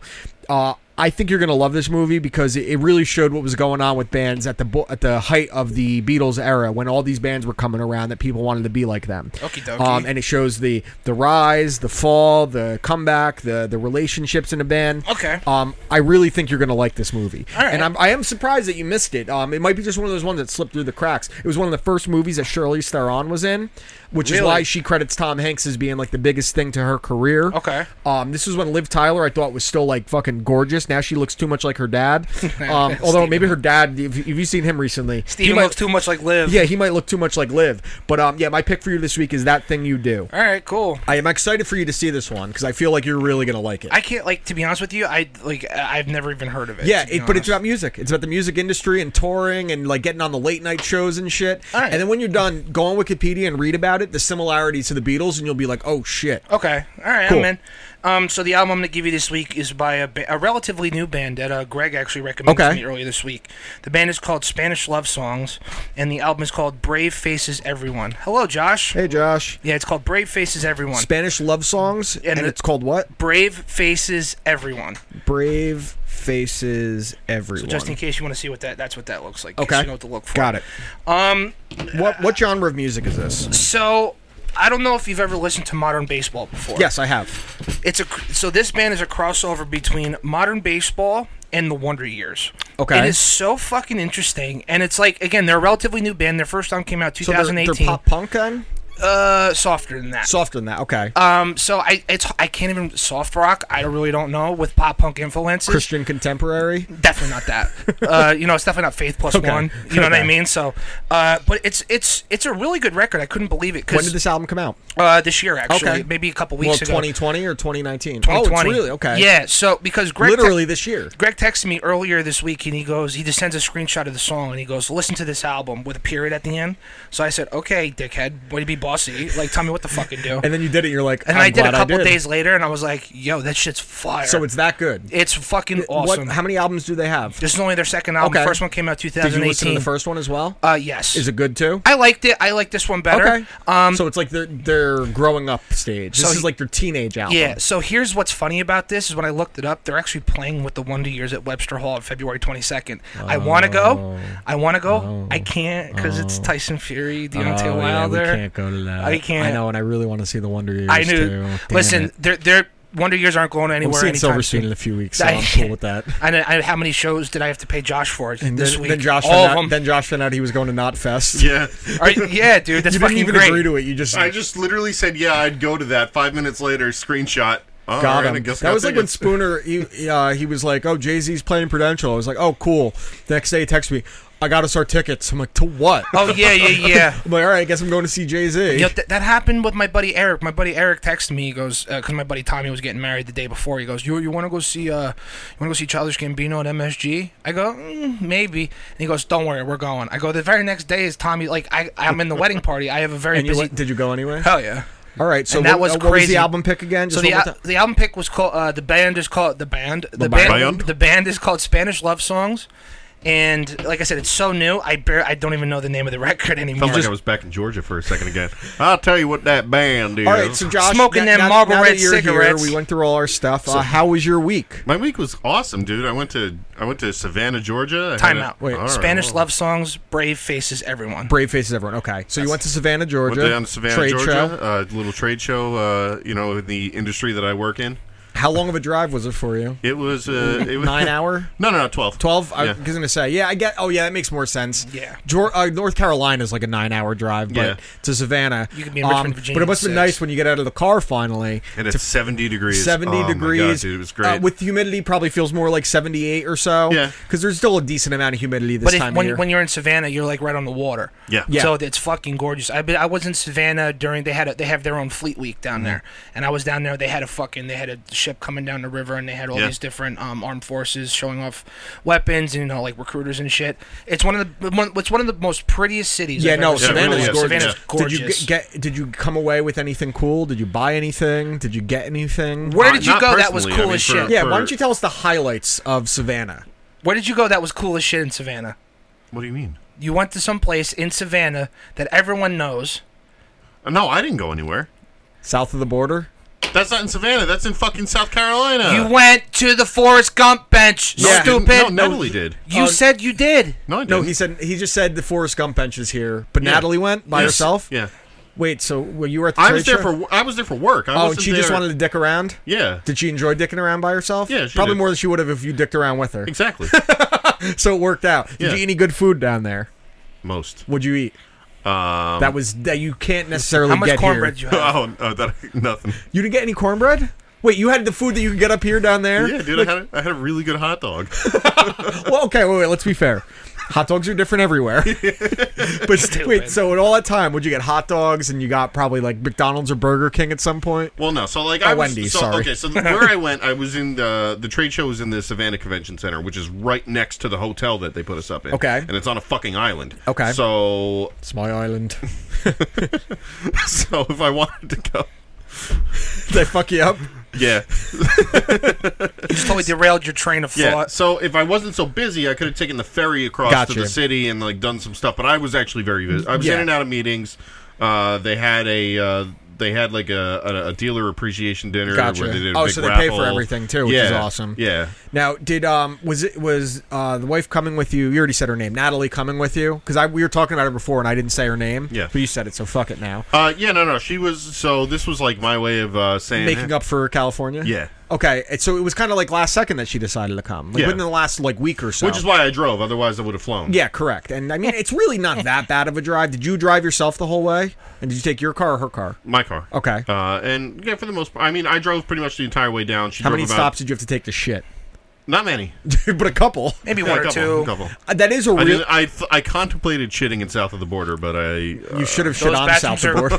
Those bathrooms are grimy, dude. It's actually I've, gross. I've done the drive to Florida and back twice, and making that drive south is awesome. Yeah. Like it's a really beautiful, like kind of relaxing drive. once you I get feel like. past uh, DC and like the, the, the DC surrounding area in Yeah. Virginia, it's nice. yeah, gorgeous. driving through Virginia and like near DC fucking sucks. it's worse than driving through New York. It, no, the traffic in that fucking circle area is fucking brutal. yeah, so you haven't you haven't lived until you sat through fucking Atlanta traffic. Is one of the Atlanta traffic worst. is terrible too. It's some Walking Dead shit. God awful, dude. Holy shit. So we went through uh, our basic stuff so far. So why don't we just get into some of the fun stuff now? Um, I know you watched a good amount of the Oscars, or at least some of it, right? Uh, yeah, most of it. Uh, we watched from uh, Best Supporting Actress. Uh, Uh, Okay. on. Okay. Well, how much did you watch? Like, you turned it on. You texted me like maybe like in the middle of the show. and you were Yeah, watching I, I, it. I basically watched like I saw Roger Deakins win. Yeah, yeah, I which saw is a bunch cool. of those like his uh, second straight because he won for Blade Runner twenty forty nine last year. Yep, yep, yep. Um. It, okay. So I um I had a few drinks that uh, to watch the Oscars because other than that it is fucking painful. I I made a bet with the landlord when the first awards were coming out. I was like, how long until someone says something about politics? And it had to be Brad Pitt to say it right away. I was like, Brad, come on. But that was kind of funny, at least. Well, no, well, no. What he said was, he goes, uh, I'm, "I'm told I only- only have 45 seconds up here, which is 45 seconds more than Republicans gave John Bolton in the Senate this week." That's kind of that was kind And of I'm funny. like, Yeah, I just I was surprised it was that quick and it was him. But then he gushed over Leo because everyone loves Leo. I was really happy. I only got I think four of my guesses wrong, which is kind of sad too because I like d- I got best costume or best best makeup and hair right, and I'm like all right because it's bombshell. Of course I was gonna win. Best sound, Um, did you get best sound editing? Best sound editing, yeah. They didn't win best mixing for Ford versus Ferrari. That went to 1917. But I figured they were going to win best sound editing. Um, th- I was very happy to be wrong on best director and best picture. It was the loudest pop I've ever heard at any award show is when they announced Parasite won best picture. and then when they shut the lights off on him, and you see You see- Charlize in the front and row, Tom turn Hanks, it they're back. all- they're going, turn him up. yeah, and uh, I'm talking that- about that- as someone that absolutely deserved it. That movie absolutely does deserve it. It's one of the few times I watched it where I was like, you know what, that's awesome. Yeah, it I was, appreciated er, it, that. It was, and that guy was so happy too. He tied a record with Walt Disney. He won six Oscars on Sunday. that's awesome. And was um, that first time ever being nominated for anything? right? Yeah, eh, over here. So- yeah, I mean, so- he's a master in Korean cinema. Yeah. So before we even go even in farther, I, I learned a very interesting fact. Sure. It's about Harvey Weinstein and our boy Bong Joon Ho. okay. So oh yeah, one- yeah, I heard about this. So when Bong Joon Ho, by the way, didn't know he made Snowpiercer, and Yeah, dude. Snowpiercer is fucking awesome. Snowpiercer fucking is rules. awesome. Is that he ha- like the way the movie was the way the movie i- is now, how they theatrically released it was his vision of the Yeah, movie. he didn't want to change a thing about it. Harvey wanted to sit there and just take a scissor to it, just cut it up his Yep. way. And because Bong uh, Bong Joon Ho would not submit to Harvey's advances, unlike most people, would um, he- Harvey did not push that movie Correct. at all. I implore everyone and their mother. Wait, do you want to know another story about that with Harvey Please. Weinstein? Okay, so I just heard this the other day. I thought that's where you were going with it. So he he won the battle with Harvey Weinstein about not changing anything. Yes. because he.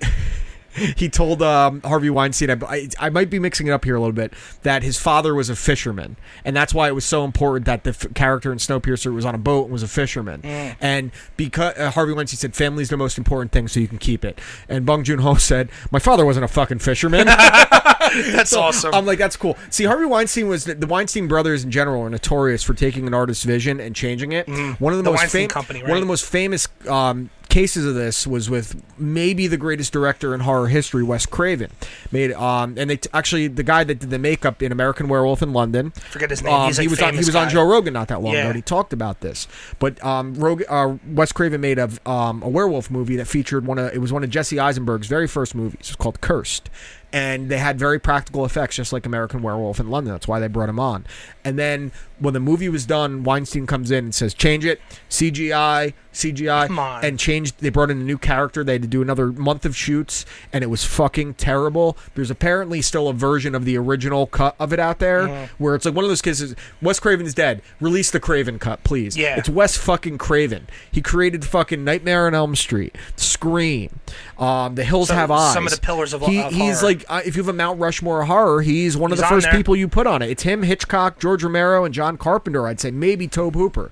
I, it, th- those are the guys. But I mean, I would that- say Kubrick, no. Or Kubrick's well, he only different. really had the one. Well, I was gonna say no. He's more he's like, like, the drama. Mount Rushmore of movie Drama, movie- directors in general. That's what I'm- yeah, but right. like that's why it's uh, a studio like A24 is so great because you can see in their films that they don't fuck with the director's vision. No, they at let 'em all. go. When you think about a movie like The Witch. One of the strangest movies when it comes to dialogue and the premise of it and the way it So goes. good. Imagine if a, ho- a big Hollywood studio got involved in that, what they would do to it. We need an actual witch in there, and then fucking people are flying on broomsticks. You know- think about the Lighthouse. Would a, a major Hollywood studio ever touch something like the Lighthouse? no Dude, fucking. no Have you seen it shot. yet, Josh? Yeah. Oh, I. Oh, you did finally see it? You we, didn't tell we us. talked about it a couple of weeks ago. Did we? Neither of us recall, so I think you're wrong. Remember, I was talking about I was uncomfortable by the oh, amount that's of right. beating I, off. I was actually talking to it about Natalie when she was here a couple weeks ago. Yeah, Yeah, that's actually, right. yeah. Yeah, I remember They now. s- they see It- the- you, talk, you mentioned the mermaid beating off, and it lips. comes back to my mind. Yeah. The mermaid lips. Yeah, the mer- um, but no, the, I, the Oscars were they, they, they same thing all the time. I was happy Joaquin won, then he gave that really bizarre speech. It was- yeah. It, it was it was bizarre. Then it was cool. Then it was bizarre again, and then I liked the way he ended it with his shout out to River. But he's talking about. uh, ki- uh, artificially inseminating cows.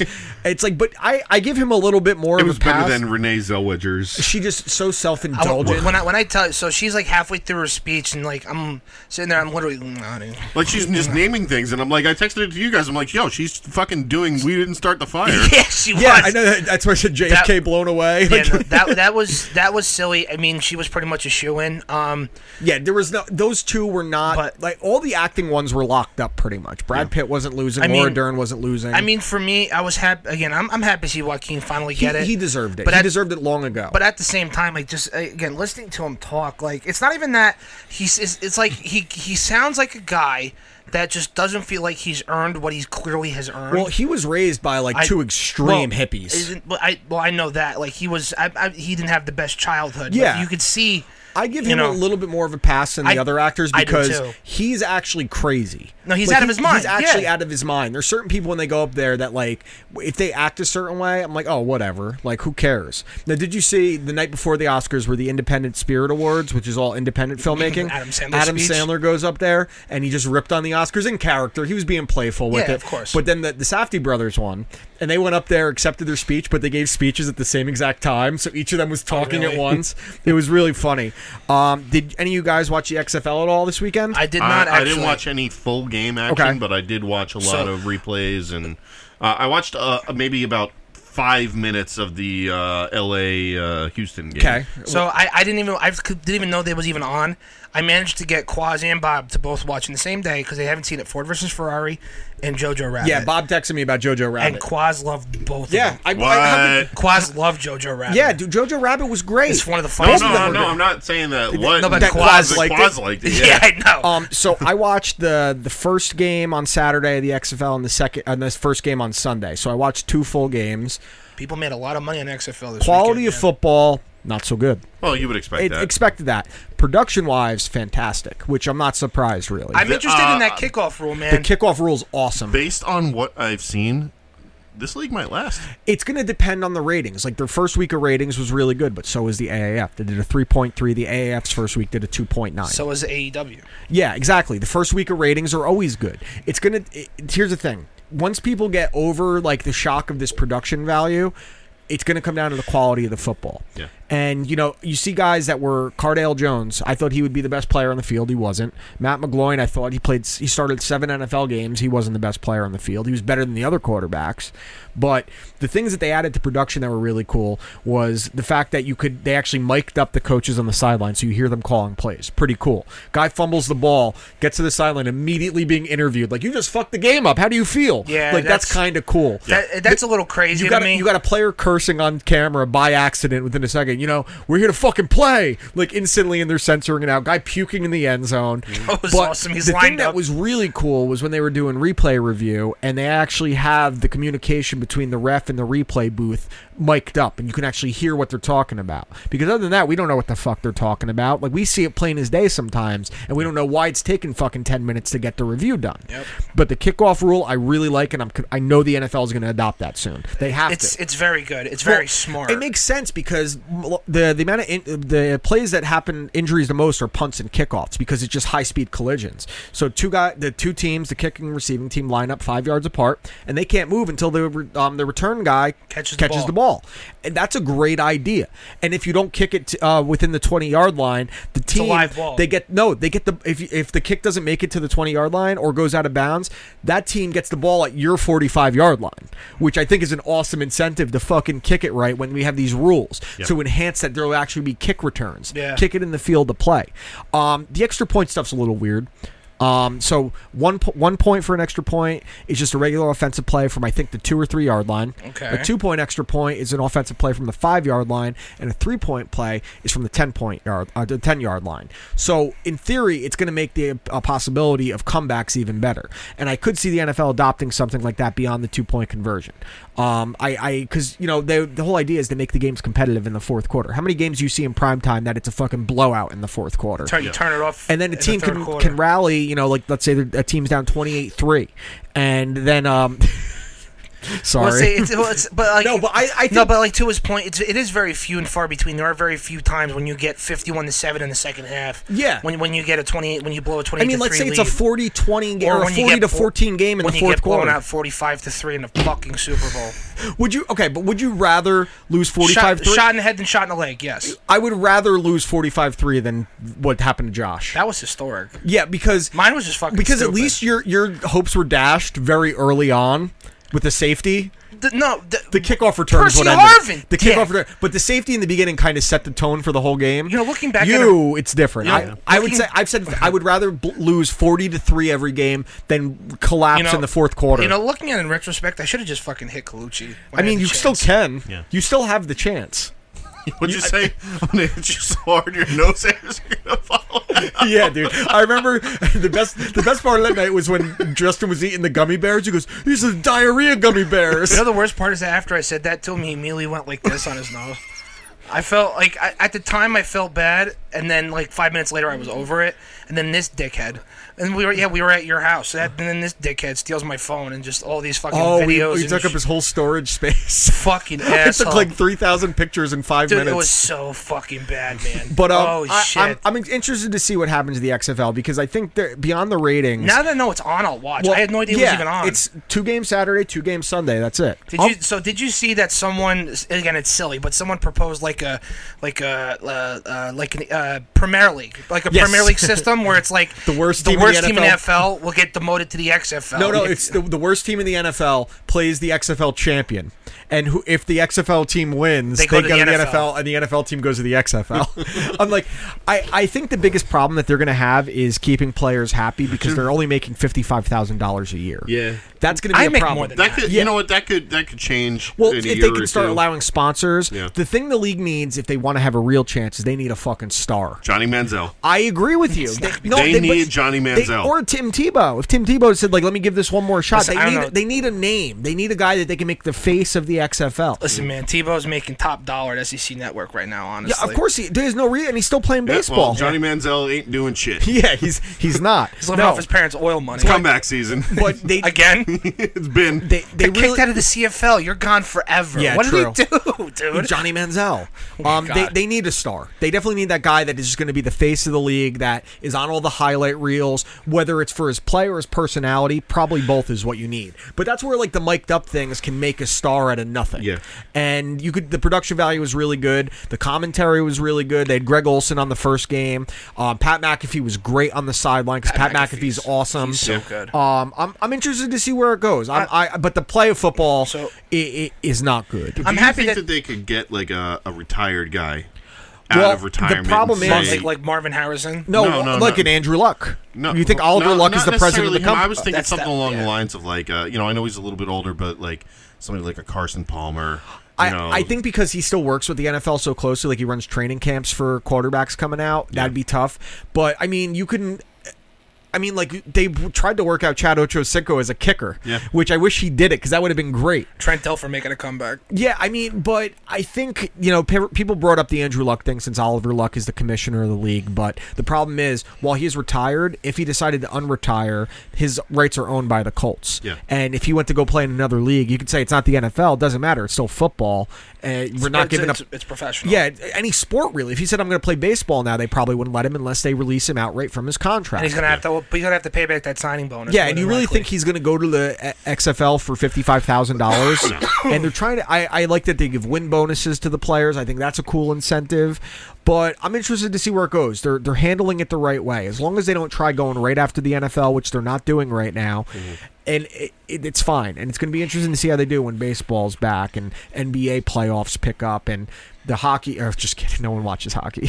Well, watches hockey and the playoffs are going to be fucking boring in NBA. Of course, uh, this year it might be a little different because uh, the Bucks are fucking sick this year. They only have eight losses so far this year. Yeah, they still lost It's- to the Raptors. They they did, but they don't have Kawhi this year. The East is wide open. The West is definitely. I think uh, the West is definitely tighter. ob- It always is. Clippers, Lakers, um, there's one other team in there I can't think of right now. Um, Maybe- yeah, I I, know. I know the Nuggets are. Yeah, in uh, it the right now. Trailblazers, since they got Carmelo, are pretty damn good, actually. Damian Lillard's been fucking killing it. He's been a good player for a long time. Yeah, now. he's underrated for a long time. Um, so I have to give a, my, my Perot's nose moment of the week. Okay. What movie didn't do too hot at the box office, guys? Just go ahead and say it. Birds of Prey. All right. Um, and they so bad that they changed the name of the movie. Already. It's yeah, because it was called uh, what was it, Josh? Birds of Prey or the Fantabulous Eman- Emancipation of Harley Quinn. Yeah. Now it's just called Harley Quinn Birds of Prey. Harley Quinn and Birds of Play. yeah, or something it- like that. it's. I think no, it's. I think it's Harley Quinn's colon Birds of Prey is Yeah, what it is. yep, that's- well, what it is. I, Yeah. I, I will say, just from reading about it, I mean, people do like it. I know one of my friends that was like thought it was going to be a piece of shit saw it and said it was good. He said it was a lot better than he was expecting, and I believe that.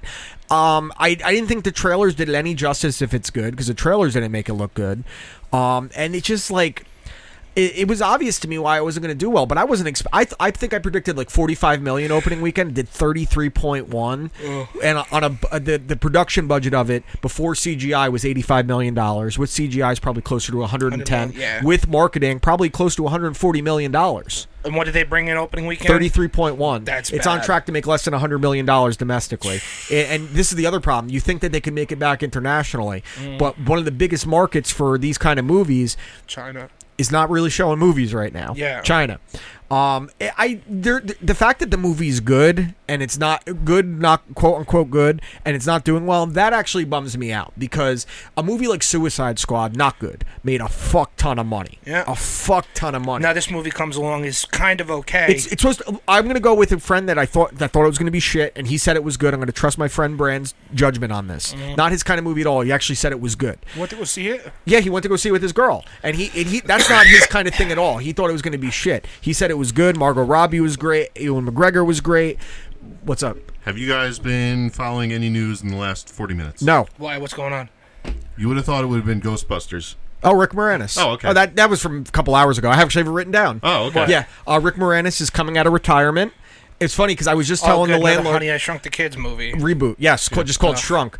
I love Honey I Shrunk the Kids. Yeah, me still. too. Um, Even Honey, I Blew Up the Kid was really good. Yeah, and then there was also Honey We Shrunk Ourselves. Yeah. I'll, I'll be honest. Like, it's not that I don't. No, I, I just I don't. I never o- outside of Ghostbusters, I never gave a shit. I don't Dude, care about big- Rick Dude, he's Moranis. great. Outside of him and Little Spaceballs, Giants, and dude. Little, Spaceballs, Little Giants and Spaceballs. Little Giants, one Yeah. of the great sports movies of our youth. One of the best sports mo- movies of our For youth. sure. Um, but Yeah, his- I know the annexation Little of Puerto Giants is- Rico. I think Little Giants is better than the first Mighty Ducks. Yeah, I agree completely, entirely. The M- Little Yeah. Giants is a hundred times better, and I like the Mighty Ducks a lot. Little Nothing- Giants, nothing's Devin better than Sawa's in it. Nothing's better than the fucking Sandlot, though. The Sandlot might be Yeah. one of the top three sports movies Sandlot's ever. great. Rookie of the Year. Rookie of the Year fucking rules. A kid in ca- kid in King Arthur's court.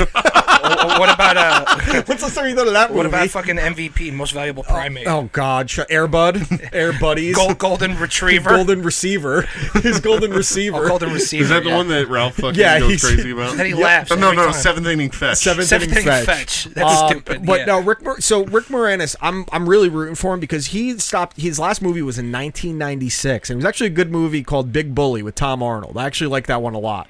But he retired because his wife died suddenly. She Yeah. she got breast cancer, and died like a month, and he said, "I my kids need me. I can't be away doing movies all the time." Mm-hmm. And he turned down the um the Ghostbusters reboot from a few years ago. He turned down this new Ghostbusters. I think this one just probably means more to him because Yeah. Mm-hmm. Honey I Shrunk the Kids was a fucking huge movie. That was a big fucking. I still watch that if it's on TV. Like I genuinely enjoy that. Yeah. Um. So it'll be cool to see if he tries to do a few more things out there. I know he was on the Goldbergs, just his voice. He lended it. They did a Spaceballs episode of the Goldbergs. Yeah. And he's Dark Helmet. Yeah. So that's pretty cool. Dark helmet. Um, so did you? So we we were just talking about China and how the movie industry is really hurting, and the PlayStation and the Xboxes will probably end up being delayed because of this bullshit. So now it's up to like Okay. 1,200 people killed from coronavirus. Right? Did you see this guy that tried going viral with his coronavirus On the prank? plane? On a plane, he was like, "I was just in Wuhan, and I'm feeling some symptoms." and then, Asshole. then Dude, they- while the plane is flying, so they Yeah. had to do an emergency turnaround, emergency landing. He, I saw an interview with him on the news, and he's like, "You know, I'm an artist. Are you?" So yeah, so he's got he's got the John Lennon glasses, and he's like, "I'm an artist. I tried to make a viral video. Blah blah blah blah blah." Now, to does he Did sound somebody punch him in the fucking They face? sh- oh, Now- dude, I would have teabagged. him. now now to, to say Here's my he, Wuhan. to say he was he was pretentious is an understatement, but at the same time, again, just for saving face in the world that we're in, he literally just goes, you know, I know what I did. I know what I did was wrong. I hurt a lot of people. Blah blah blah. I ruined everyone else's flight. Well, doesn't matter. You still did it, dickhead. Yeah. Like you're s- like you're It's, still. dude, an why is that a asshole. fu- why is that a Why funny is that, prank? that- that's not Dude, funny right now. it's- okay, it's not It's fun- funny in maybe two months when it's not a thing it's anymore. funny if you say it to a person in a bar joking around. Yeah, right. It's one of those things. It's like I fucked up once when the Ebola thing was happening, and my I think my grandmother was in the hospital, and you walked in, and they were like, "Have you been to um, wherever in Africa recently?" And I was like, "Well, not that recently." And then they actually had security come and talk to me, and thankfully it was someone I knew working at Chilton. They're Like he's an asshole, but. th- in that case, dude, like I saw the shit in China is still fucking crazy. They're welding people's doors shut to their apartment buildings. Yep. But apparently, from what I understand, I saw videos of people, uh, Chinese people, getting dragged away by the government and everything. And you're like, "What's going on?"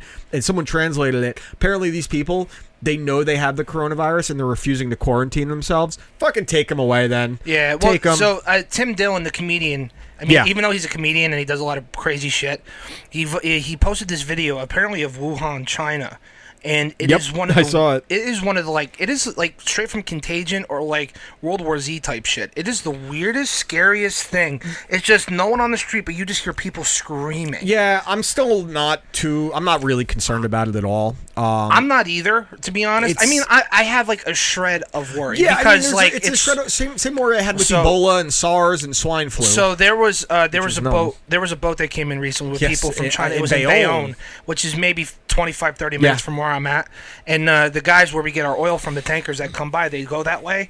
And he's like, dude, there's so many trucks. There's so many. There's CDC set up there. Well, this is the thing He goes, that I- I heard about that. He's like, they won't let them off the boat. uh, apparently because of the um, the amount of pollution in the air in Bayonne that they think that because it's supposed they still don't know but they think the coronavirus is airborne that it's going to kill whatever goes through. I don't know. I don't think any of them know. Um, but there's that one the, the boat that's off the coast of Japan. the cruise ship has like 3,500 people on it, and they're still not allowed off. There's four pe- four Americans on it, and like I, I follow one of them on Twitter because he's live tweeting like what's going on. They just gave all of them free porn. I Really? swear to God, like they're like, what else are we gonna do? Like that's I would I would probably kill myself. You're stuck on the boat for that long, and dude, they're not even allowed out of their rooms. They're all out of their rooms for one hour a day, but they can't come in within like four feet of another passenger. Dude, they're, they're, they're practically in jail. Yeah, I mean, more or less, it's like uh, the fears on this are worse than what I actually think it is because you know the flu's killed nine thousand people in this country this year. like this has killed about It's the twelve second hundred week- people. It's the second week of February. Yeah, exactly. The flu o- kills uh, annually about 12,000 people in America, Mm. I believe. Uh, I- obviously, it's a concern because it's something that seems to be spreading quickly, but it, it seems like it's starting to calm down. But I also don't ever trust what the media is saying about these kind of things because they thrive on fear. They, Well, they- they- they're, they're also trying to shut it down, too. You know what I mean? yeah, of course. I mean, it's hopefully they're going to get it under control. Um, but some of those videos in China are fucking crazy. Eh, They're they're fucking. There's people being dragged away. Fuck China. I don't care if they hear this. Um, so Okay. eh, did, you watched uh, the fight on Saturday, the I John did. I Jones very and much Dominic did. Reyes fight. Um, great, very enter- great ve- fight, very, great card. very entertaining. I have a lot to say about that entire Sure. card entirely. Well- um, but instead of just going right to the top, I'd rather just. Well, I mean, if I want to start with Jones and Dominic Reyes, Yeah.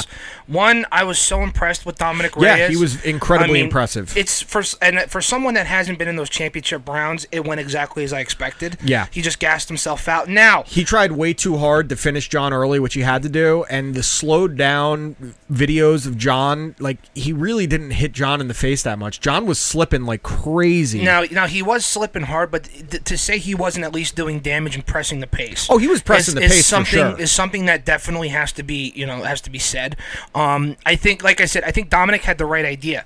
It- Go for broke in the first two rounds, and Yeah. then try to just do, Do what you- anything. do, what you can. Because even if you lose, you lose to the greatest of all Sure, time. sure. If you win, you're the champion. Yeah. You're not going to lose anything here. Yeah. That's the best anyone's looked against Jones since honestly Gustafson. Since Gustafson or the And- first Cormier fight, right. yeah. And I, It's I- crazy. The scorecards were exactly the same as they were in this Gustafson fight, the which first is fucking one. disgusting. Yeah. Um. Uh. And I, I really want to applaud uh, Dominic Cruz and Joe Rogan. Yeah. Um. For calling out the fucking guy, and it wasn't even it wasn't a prelim fight, which was a crazy fight. Martinez and Emil, I think his name Mm-hmm. Yeah. was, and that was an absolute barn burner and a brawl Yep. of a fight. And you literally hear John uh, Joe on They're commentary. talking about the ref that wasn't, or the, he ump- the- wasn't the even judge that wasn't even looking He at the wasn't fight. even watching the fight. He was looking down. And I appreciate because Joe has, in my opinion, Joe has every right Yeah. to call the guy out They- by as name, well and, he he's, and, he's, should. and he still didn't, and I appreciate Correct. that. Um, Joe has been probably the biggest proponent of di- of changing the scoring system. I've because said it's to a you for boxing how long system. it should Use be the the pri- pride. the pride scoring system. I want a Right. ten minute first round and a, a last round five minutes. Right. For me, five minutes in the first round in any round really. It's, a long time, well, no, man. if five minutes isn't enough to get especially grappling going because say it, ta- you, it takes you two minutes to take someone down, you have three minutes to get a submission or pass guard and mount and then ground and pound. The pride system to me was the best, and based on the pride system, John Jones would have won that fight. Oh, easy. and Um, I I'm not still, saying I John still, didn't win. I, I personally scored it for Jones, but I when they when they were reading the scorecards, if they said Dominic Reyes, I wasn't going to be like, oh no, like That third round could have went either way. Four and five went to John. One and two, Dominic. That third round, if you go over with a fine tooth comb, John definitely won what's that round. crazy. I, I did go back and rewatch it, and I score. It was the same thing as the Gustafson fight. The first time I watched, it, I scored it for Jones, but I was like, I don't know. And the second time, I did definitively. Yeah. And this time, I I still scored the third, fourth, and fifth for John. And the second round was closer than I initially thought. Too. It was- I still it was scored it for close. Reyes, but it wasn't. I think when it, when you have a fighter like John Jones, and this was the case with um, uh, Anderson Silva for a long time, and George St. Pierre, and all these great fighters throughout history, is that when someone surprises you in a fight, the shock of it may slant your view of it. And I, because you're not expecting that. No one was expecting Dominic Reyes to push John to the point where he thought he could have won the fight on a on a scorecard. And I also like turning off the commentary when I rewatch a fight and I'm trying to score it because no matter who the commentators are, there's some type of slant because it's just them like oh oh, and they they think on a missed punch you think it did more than it actually did. So I suggest going back watching it, mute it Well- and watch it, and you'll I I, I definitively scored Well, three, four, and five Well, for John Jones. No, I mean e- I don't even have to watch it again. I had I Yeah. I have it three two Jones. Yeah. No matter what. But the thing is, and listen, I understand that you know John Bones is going to defend himself, but you know he's been doing everything he's been tweeting recently. He's kind of been annoying. oh no, he's doing that on purpose. I know that. So the, the one that I because I don't like I try to I talk I talk about fighters as if they're standing right behind Sure. me. So when he goes, uh, he tweets Dominic Cup uh, uh, outstruck me by literally twelve shots. I scored the takedowns, was the aggressor, controlled the octagon every round, had more significant strikes landed. Dom completely stopped fighting in the championship rounds and has the audacity to be mad at the judges. Okay, one part of that is accurate. Correct, and I completely agree. So all I said was this is all I said back. He's mad at the judges because you didn't win four rounds to one. It was um, it was a close fight and a great fight nonetheless. But come on, man, you know at minimum you lost at least two rounds. That being said, he didn't he didn't do enough. He still didn't do enough. Do You gotta, you enough gotta to beat, beat, the champ. You. you. gotta beat the champ. Both are true. Yeah, Um, exactly. so, but like I said, there, th- it was one of the most entertaining cards I've seen in a while. Yeah. Valentina Shevchenkov was probably she, my she favorite. was awesome. I mean, She's- that girl had no business in there with her, but no, one does right now. No That- one. it- she unfortunately is suffering from. Um, she's, she's going to suffer Mighty from. Mouse. Well, not even. I was going to say Ronda Rousey more so. The level of competition is just not there, but her skill set is incredible. She's a great striker. She's a great grappler. Her cardio is amazing. Her fight IQ is off the charts, and that's one thing that people don't realize with John Jones as well is that his fight IQ is second to none. It's ridiculous. He knew exactly what he was doing. I think he was expecting him uh, Reyes to fade a little earlier. I still don't understand why he's not wrestling and clinching more, especially early. Um, but I will say that I think Dominic Reyes is only going to get better from here, and I think John Jones is going to stay the same guy. He he can't take the same type of steroids. Obviously, he's being tested more than anyone else, and he's older. I mean, but the thing that he is going for him is that incredible fight IQ, which is might be the best I've ever seen. And he doesn't really get punched in the face. His chin is great, I was- and he hasn't taken a ton of shots. I was gonna say he, he took an uppercut flush to the jaw, and he doesn't flinch. He, Mm-hmm. he doesn't. You, I mean, he doesn't stumble. His legs don't buckle or anything. and, f- and and with all due respect, he's in the back half of his career. Yeah. like realistically, and to still take shots like that because he never really got hit. no, you know he's- what I mean. he's He been- always dominated he- people. He, got hit a bunch by Gustafson. He never got. I've never seen him rocked. Dude, I'll still never forget when before he was champion when he was making his come up and he, they were putting him against challengers. He fought Brandon Vera, who was still this fringe heavyweight, light heavyweight contender, and he got on top of Brandon Vera and Vera's guard, and Vera hit him with one of the cleanest up kicks to the jaw on a grounded opponent I've ever seen. Like Jones is on his knees, kneeling over him, and he hits him with an up kick. kick clean across his jaw and John just looks at the ref like what the fuck doesn't flinch I've seen that same kick knock out more uh, men Gegard Mousasi knocked out Jacare in I believe Dream with the same kind of up kick Really? um, before Jacare was in the in Strike Force or the UFC or anything and John John's chin is legendary it's one of the best chins I've ever seen Rampage probably still have Rampage and Mark Hunt have the two best chins I've ever seen probably in Cabbage Correa but John Jones's chin he's never been rocked it's it's kind of crazy crazy. But it was a really good card. Um, again, if they score, if they had said Reyes won, I wouldn't have been like pissed off, and I would have said immediate rematch. Uh, I'm, I'd be fine with an immediate rematch here. I don't think it's necessary. Uh, I th- I think it was close enough that that you can that there's a legit Yeah, I- argument I to think have there's one because absolutely like an the- argument. because well okay so here's my Absolutely. here's my question because I'm not as um I, I don't know the light heavyweight uh, division Mm-hmm. nearly as well. If there is someone else to challenge Sure. for the belt, who is it? I mean, J- Jan Blackowitz and Corey Anderson are fighting this weekend, and they're they're probably in the same level of contendership that Dominic Reyes was to this point. But what I'm saying is, okay, so take any, so take any one of those guys. This guy wins. This guy wins. Sure. You put him in the ring. Uh, you put him in the octagon with John. Same thing happens. Yeah, it's probably going to be the same kind of fight. John John's uh, style of fighting reminds me right now so much of what George St. Pierre was on the back half of his career when he started fighting safer and people started calling him boring because he wasn't taking chances anymore. And I said that to you during the fight. I was like, John's doing this like karate point fighting thing where Yeah. he's keeping his distance, he finds his range, he adjusts incredibly throughout a fight, and um, he fights not to lose. It specifically happened to George after he got knocked out by Sarah. He wasn't taking as many risks when he fought when George St. Pierre fought Dan Hardy at the Prudential Center. He had Dan Hardy in one of the deepest Kimuras I ever saw. Dan Hardy didn't tap out to his credit. Had him in a deep arm bar, didn't tap out, and George just said, "I don't want to. Bre- I didn't want to break his arm." And I'm like, that killer instinct's not the same. But he was such a smart fighter and so cerebral and had so much ability that he had no reason to take a chance on getting knocked out or taken down and submitted. Like people were like, "Why didn't he knock out Jake Shields?" He's like, he didn't want to get caught in a scramble and get ta put on his back by one of the all-time great grapplers in mixed martial arts and Jake Shields. Why did he just box with Josh Koscheck instead of taking him down? What Koscheck's a great wrestler. What if he catches me in a scramble and takes me down? Again, also with all due respect, though, why do you want to strike? Look what happened when he fights Johnny Hendricks. Yeah, exactly. You know and, what I mean? and he, Like- Mm-hmm. and he struck with Johnny Hendricks for the most part, and he took down Josh Koscheck the first time they fought. It- I- it's- I, lost the bet on that one too. yeah, you did. That's right.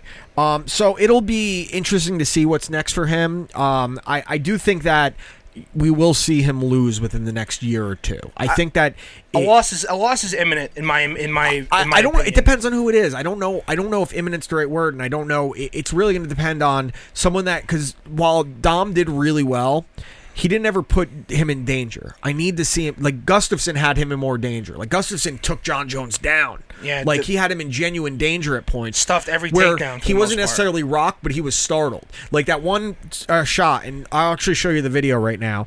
In the second round, when um, he stormed uh, John Jones, and this is slowed down. Hold on, let me find it. Bones I wanna Jones. say- so before, and then the next thing too, I want to say the it was a bunch of great heavyweight fights. Oh, uh, yeah, yeah. Tafta knocking out that motherfucker. Okay, so watch so this. hard. So this was the, the the the thing in the second round where everyone's like, "Dom, watch how many times he actually hits him." no, I, I s- yeah, I watched this video. he like he doesn't hit him once. He slipped. I- I'm actually like impressed with John Jones's head movement here. He's just slipping and the hand fighting. He's batting everything off. Like it's aggressiveness, so you should get points for that. But I need to see him in the in the woods again before I'm saying it's imminent. But you can tell he's slowed down. He's not the same guy right now. And but that could be by design because I don't see the same aggressiveness. Where's the clinching and grappling in his last three fights? I mean, it took him till like maybe halfway through the third round. Yeah, to before go he ta- for a before he goes- takedown. before he Goes for a yeah, double leg. exactly. So- um, okay, next thing we talked, we texted about this last week, but I'm super pumped that uh, Sam Raimi is going to be directing Doctor Strange too. Yeah, th- they had mentioned when they had initially announced it that they wanted to go more of a horror route with Doctor Strange well, too. they, they've been saying that for a while. and I mean, i- you have the makings of it because you have all, all those different realms and all those different dimensions where you could really do some wild the shit. multiverse, yeah. It's- Yeah. What's it called? Doctor Strange and the multiverse. Something like- Multiverse of Madness. the multiverse of madness. And Sam Raimi already has been in the Marvel universe, not the official MCU, but he directed the first, the original Spider-Man trilogy, and the first two are great.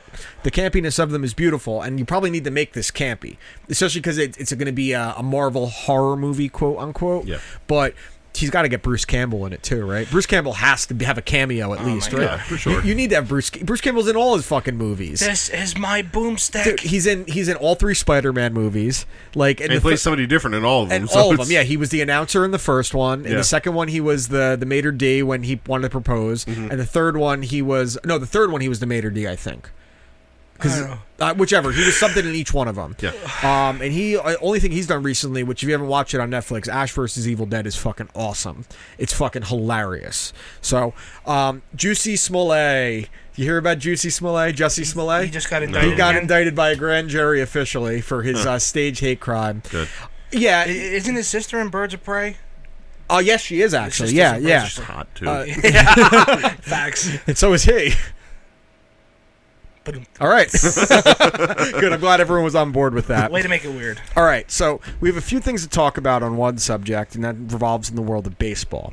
Um, but first and foremost, did you see the rule changes that they announced today for this season? So all I saw was the tweet garbage in all caps, and then there was a lot of writing, and I said, "Yep, not reading that. I'll hear about it later." the bit, the one that I am bothered by the most, th- there's one I like. I like the um, the two way player for a guy like Otani that he is allowed to That's pitch fair. and then bat in a game or vice versa. I think that's smart, uh, but there's certain rules they have to do it. But the one that I really don't like is that every pitcher has to face a minimum of three batters, relievers. So like now, if you bring in, let's say the Mets brought in Batensis just to face one guy, they can't do that anymore. He has to What? face he has to face three Come batters. on, yeah. dude. Yeah. So so that means like the left-handed specialist is dead now. What like the fuck, dude? Like that, you're talking about over a hundred years of strategy. yeah, exactly. And now it's that you you bring in a guy. So like if we have a, a big lefty bat that's coming up, um, and we have our left-handed specialist that we want him to just get him out.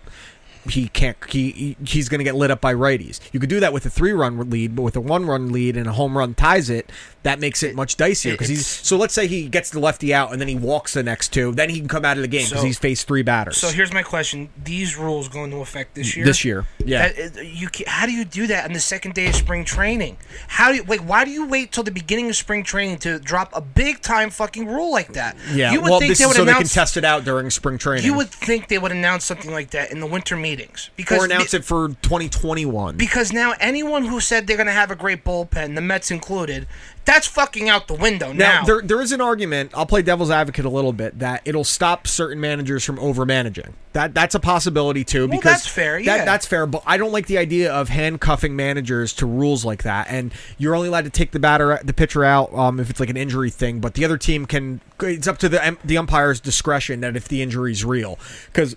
You know, at some point within the first month, some team's going to say, "I don't think that guy's actually hurt." Like you know, like it, well, now, es- especially now with this Astro shit coming out. Every now and everyone that's where I'm going to go into now, next. ev- everyone's on edge. and Everyone's cheating no- al- always now. So now, no matter what, the slightest little thing could be a Yeah. legitimate like a bicep strain, and they can say, "I think he's full of shit." You so, know what I'm saying? So the Like, first the first thing um, we'll go into that next um, is on Friday. Uh, AJ Hinch did an interview with Tom Verducci on the MLB Network, which I thought was a really really cool interview. I, I appreciated that Hinch got in front of the camera. I appreciate that, but you didn't fucking say anything. Well, because I think at this point he doesn't really have to because it, it's also it should be on the players that are left. He lost his job. He got suspended. Not only did he lose his job, he can't get another job for a full year. He can't scout. He can't do anything. I don't think you would get another job even if you came back to right now. I, I would hope some team does because I, I think that if you do your punishment, you should be let back in, and that goes for everyone not named Pete Rose. Um, I, I think that he, he should. I think that he, he didn't really give anything, but he kind of did when he wouldn't talk about the buzzer thing at all. He, I, I- I don't think he has any responsibility to say anything now because he's not in that clubhouse where it happened anymore. It's on the players, it's on the coaches, but um, I I thought a couple things there were, were pretty interesting in the interview. I thought he, he seemed remorseful. Of course he does. He lost his job. Um, I think that uh, he also looked kind of foolish when he said that he he but he owned up to it. I appreciate that he owned up to the fact that he should have done more than just smash up the screens once and said something. Um, but th- there's certain aspects here where I come out of it, and especially as more and more news has come out, is that Rob Manfred has replaced Roger Goodell as the most incompetent commissioner of the major sports leagues. I agree. And the fact that they it, it's now known that since 2016 that 10 to 12 different teams sent complaints to Major League Baseball about what the Astros were doing, and they're acting like it's the first time they heard about it, which also makes the report they released even worse because it's not transparent at all. And the, you know, there was a story that ca- the story came out last week on Friday, I think, about Beltron and his involvement in it. To me, it looks like all right. We can't blame any of the current players because we have some stars in this team. Who can we scapegoat and have, have Beltran. and sweep this under the rug? And I will admit that Beltran's uh, involvement in it, that's in there, is a terrible look, and it would have been terrible for the Mets if he was still their manager. So- and this came out on Friday. I, th- I I thought it because when I read everything, I thought the same thing. I said, you know what? I, I understand. I get it now. And to be honest with you, I would have been it, it would have been better if they would have just went with Rojas from the jump. Yeah, and but I they get would it. have had to fire him now, like the, when, right when pitchers and catchers report. So, but again, my issue isn't with the fact that they fired him anymore. It's the fact that why was he named and no one else? Why Well, was well, he be- the only a- player that was on that team? Can I say? Sure. So because at the time when the report came out, he wasn't an actual player. Yeah, he wasn't protected by the union. And anonymity is a thing with the players' union. So none of the players, because you know very well, Jose Altuve and Bregman were at the uh, and Correa were big parts of that. I'm There's sure, no way. and I'm sure there was even more of them. I mean, the pictures have come out now. You've had Dallas Keuchel come out and say something. You had uh, Marwin Gonzalez come out and apologize because he was on that team. There's been multiple active players You- that have come out and said You- something. You know what I, about you know what I love, and I think you should love it too, because like G- Garrett, you know what it is. Garrett Cole saw this coming from a mile away, kind of like when Pete when, when Pete Carroll jumped ship from USC. Yeah, yeah. And he saw it coming. He goes, "Later, I'm out of Hey, here." Here's the crazy thing, though. I still think the Astros are going to be really good this year. They are going to They're be gonna good. be a good team again. So uh, Cody Clevenger, I believe he's the pitcher for the Indians. Yes. He was he's very he was very good friends with he still is good friends with Trevor Bauer, and um, he was uh, he did some like mini interview where he was talking about it. And from a player's perspective, I totally understand what he was saying. So essentially, what he said was like that mother like th- these motherfuckers are taking money o- off of my plate. There's millions of dollars at stake. There's, Careers. million, there's millions of dollars in contracts. There's there's different there's life change life altering money at stake. And these motherfuckers are cheating. They're taking money. o- They're taking food Yeah, off no, my he's plate. right. Well- and I- I think to, to me, taking away the World Series No. title, stupid. I don't think it's stupid at this now. Now that I'm hearing it from players, at the time, yes, I agree with you. Taking it away from players because w- uh, w- what player is accountable now? I, I don't like rewriting. I think it, it's it, But it what- happened, and the fact that the league enabled it, the league taking it away, is passing the blame off themselves. no, I I put I, an asterisk next to it. I Like the that's Barry Bonds thing. I'm fine with that, but I don't like taking away championships. That's what I'm saying. But what but what I'm saying is these players should be held accountable if it's I this, agree. if it's this egregious the cheating. yeah, I agree completely. You know what I'm saying? And- like, l- y- th- listen, take away the players' union from that from out of it. What they did could be considered a felony. Yeah, of course. You know It what I'm saying? They absolutely- stole. It absolutely could be. I mean, there's the guy that was a Blue Jays pitcher. He only had the small stint in Major League Baseball. He got uh, gave up four runs in like two innings to the Astros. Uh, got released, and he's suing them now, and he's suing Major League Baseball for the fact that they didn't do anything about this. So this may actually create make a bunch of the actual facts come out. And Manfred is looking like a big time asshole now because he wanted to protect the team that was beloved. The Astros were like a nationally loved team They when this were. happened. They, they had these stars that people like this underdog Rocky story and Jose, Jose Altuve. Altuve. You had a redemption story the last couple years with uh, Justin Verlander. You had these pitchers go over there like Garrett Cole and Colin McHugh, and um, I'm forgetting the name of the other one that came from the Pirates. It's on the Rays now, but these guys they were rebuilding pitchers, and that's part of the other reason why I'm like iffy on any kind of championship thing is because we're we're the, the cheating thing had nothing to do with the fact that they've had the best pitching in baseball the last three years. It- it's you know what I mean. No, Like, I, I of understand course, that. but But, what I'm s- I mean like then ha, but like but that inflates that inflates Sure. Bregman's numbers. I Yeah, mean, no, like, it- look it the numbers inflates, home as it opposed inflates to away. everyone's numbers. You know what But I'm my- saying? My, other issue with that too, and this is why I'm very much against keeping the steroid guys out of baseball, is that I think every team is doing this on some level, and I think that's what Major League Baseball is very afraid of coming out. That's why they wanted to scapegoat Carlos Beltran because they needed a scapegoat. Someone say it was this guy. When I think the entire team and league, or entire, all the teams and leagues are doing it in some way. I mean, the fact that the the original thing that came out this past week about um they had this all started with Project Codebreaker about finding the signs and how to relay them before the video thing came in. The fact that that was done at a front office, high level, executive level, level from the analytic department. Every major league baseball team has an analytical department, and analytics are all about finding edges. You don't think other teams have something similar in some different way? Someone posted a picture today of Todd Frazier from his time with the Yankees after he hit a walk off home run, and his sleeve rolls up, and he's wearing an Apple Watch there's going to be stuff that comes out about other teams, and people are not going to be happy because I think every team's going to be implicated. They need to wipe the slate clean here. They need to come out and just say what happened and how deep it goes rather than just try to pass it off as if one team was doing it, just like when they're trying to pass off that one guy was doing steroids and it's not the entire league. You know, it, it's it's bad. It's a bad look for just across the entire league. But the but the thing that sucks the most is that the biggest thing that made the biggest hurdle that Major League Baseball faces is attendance and new fans. Yeah, sure. Because uh, even bad teams they have bad attendance, but like seventeen thousand. Yeah, yeah. At a ballpark is really really bad. Yeah, well, if you're Um, the Rays, getting fucking 7,000 is good. Right. but what I'm s- but what I'm saying is is that, you know, like the biggest hurdle they face is trying to create new fans and bring shit in. Yeah, correct. And right now what's happening is you it, it, one not one for for most idiots, it's a slow game and you have to know the nuances of the Yeah, game sure. Mm-hmm. to really understand it. It took me years to finally understand it. And there's still probably stuff you're learning reg- regularly. I Yes. still like I've Well, been watching baseball my whole it's- fucking life religiously, and there's still little things I pick up up on that I maybe not it's didn't realize. It's amazing before. how much the game has changed in ten years. When I stopped watching to when I started Yeah. again, and uh, uh, and this whole thing is not good for Major League No, of Baseball. course it's just not. because like they want new fans with something like this. They're like, why would I watch like why would I watch something where Yeah. everyone's cheating? I think you know. Well, I mean, to be fair, they didn't. I mean, I'm, it- I'm, the just, I'm, start- I'm, I'm talking about our demographics. So that's this ho- is that's how this we'll is what I look at think it. about. So with- when they were discovered that when they quote unquote discovered um, that steroids are rampant in baseball, um, they randomly drug tested. Not randomly, they they anonymously drug tested. I think it was like 200 players to see just how many, what percentage of players were doing it. I think 81 percent of them tested positive for PEDs. E If you uh, put all 32 teams under lie detectors and said, "Do you have some type of sign stealing device or apparatus that is not allowed by the league?" I think it'd be something like 95% of the teams. There might be one team that's not doing it. It's probably the Marlins. Um, but I, I think that's that's the thing. They, you know, they're the league is not being transparent about what happened, how it happened, how many players were involved. Because I do think that it- it's that might be part of all the inflated offensive numbers, the home run numbers too, beyond the baseball. If you know when an off-speed pitch is coming, you know to uppercut it and fly it out. If you know it's going to be a fastball down and away, you know to poke it the other way.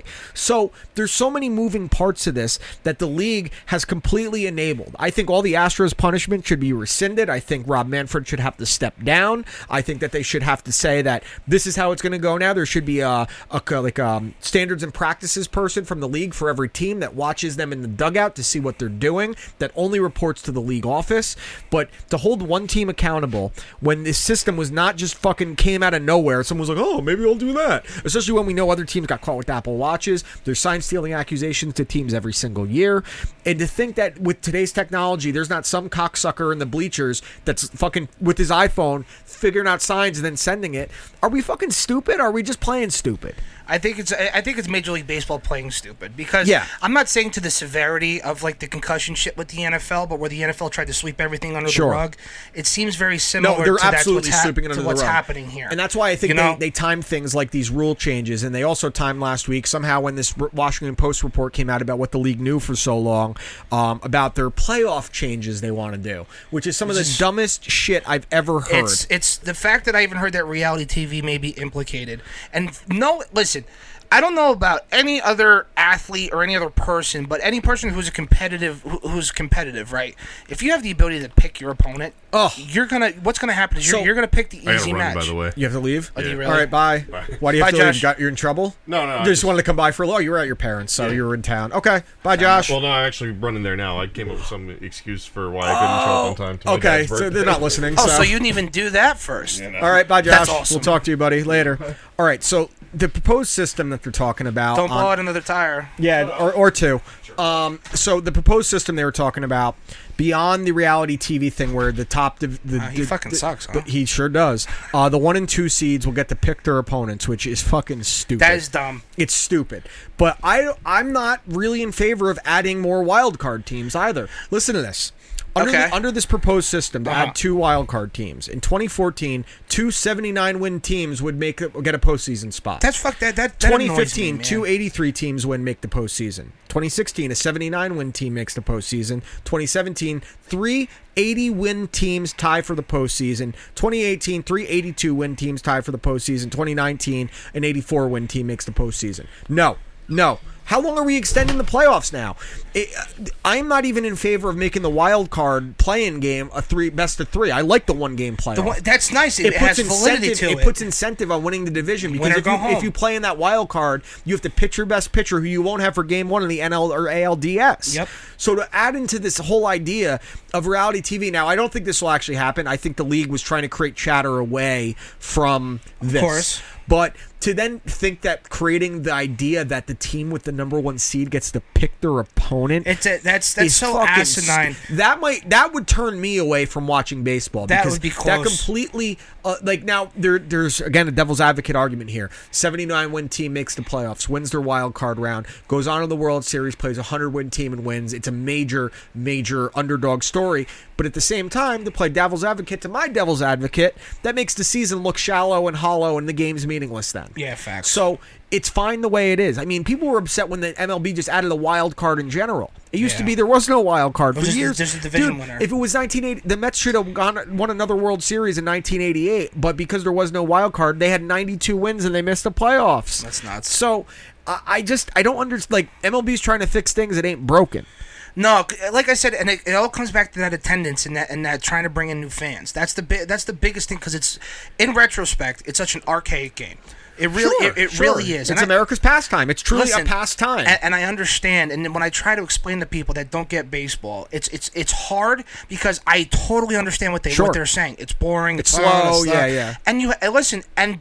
For, like I said, for all intents and purposes, they're 100 percent right. It's a slow game. I don't very disagree. slow. but it, but that's to me that's what makes That's it great. the on a beauty s- of the that's game. what makes it because great on a Saturday during afternoon. those slow th- moments, there is so much strategy and little things going on. Dude, it's great. You I wanna mean, speak- listen, and I hate shit like the shift. I can't stand the shift, Sure. but I understand why people I'm also do it. not in favor of banning the shift. no, but I love when people beat the shift. Yeah, absolutely. So that so that's something that I understand and I get it. It's again, I get it's more frustrated strategy. that players don't try to beat the shift more often. That, Lay like- down a bunt, poke it the other way like, instead of trying to pull everything. My biggest thing is when they do the shift with Conforto. Everyone's everyone's standing in right field Yeah. and he doesn't go left. yeah, you know what I mean. And But, that's like, unfortunately that's like team strategy and things like that. But there's just there's so many levels to this. Like I said, don't fix what ain't broken. How about you fix what is broken? And like your corruption that's going on, where you're trying to cover up this massive, massive scandal to make yourselves look better, and you're making yourselves look. The cover up is always worse than the crime. You know, always. You know this. th- Like, ask Nixon. I think that there's a reason.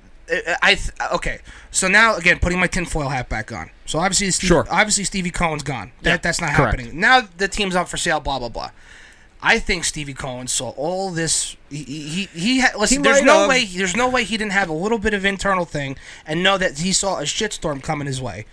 I He mean, I, might I, have. obviously ninety percent is the Will Ponds that I get. Yeah, he might have. I don't know. I, I mean, it's a tinfoil theory. I don't. That's I what I'm don't- saying. I think that he, that probably didn't. Imp- I mean, I'm sure it was maybe made him a little more. Um, uh, what's it- like uh, standoffish about it, but I don't think it really affected a decision So it's- because and maybe he got cold feet. yeah, I, well, I think that he realized how stupid it was that the team that for five years that they would have control, which is fucking stupid.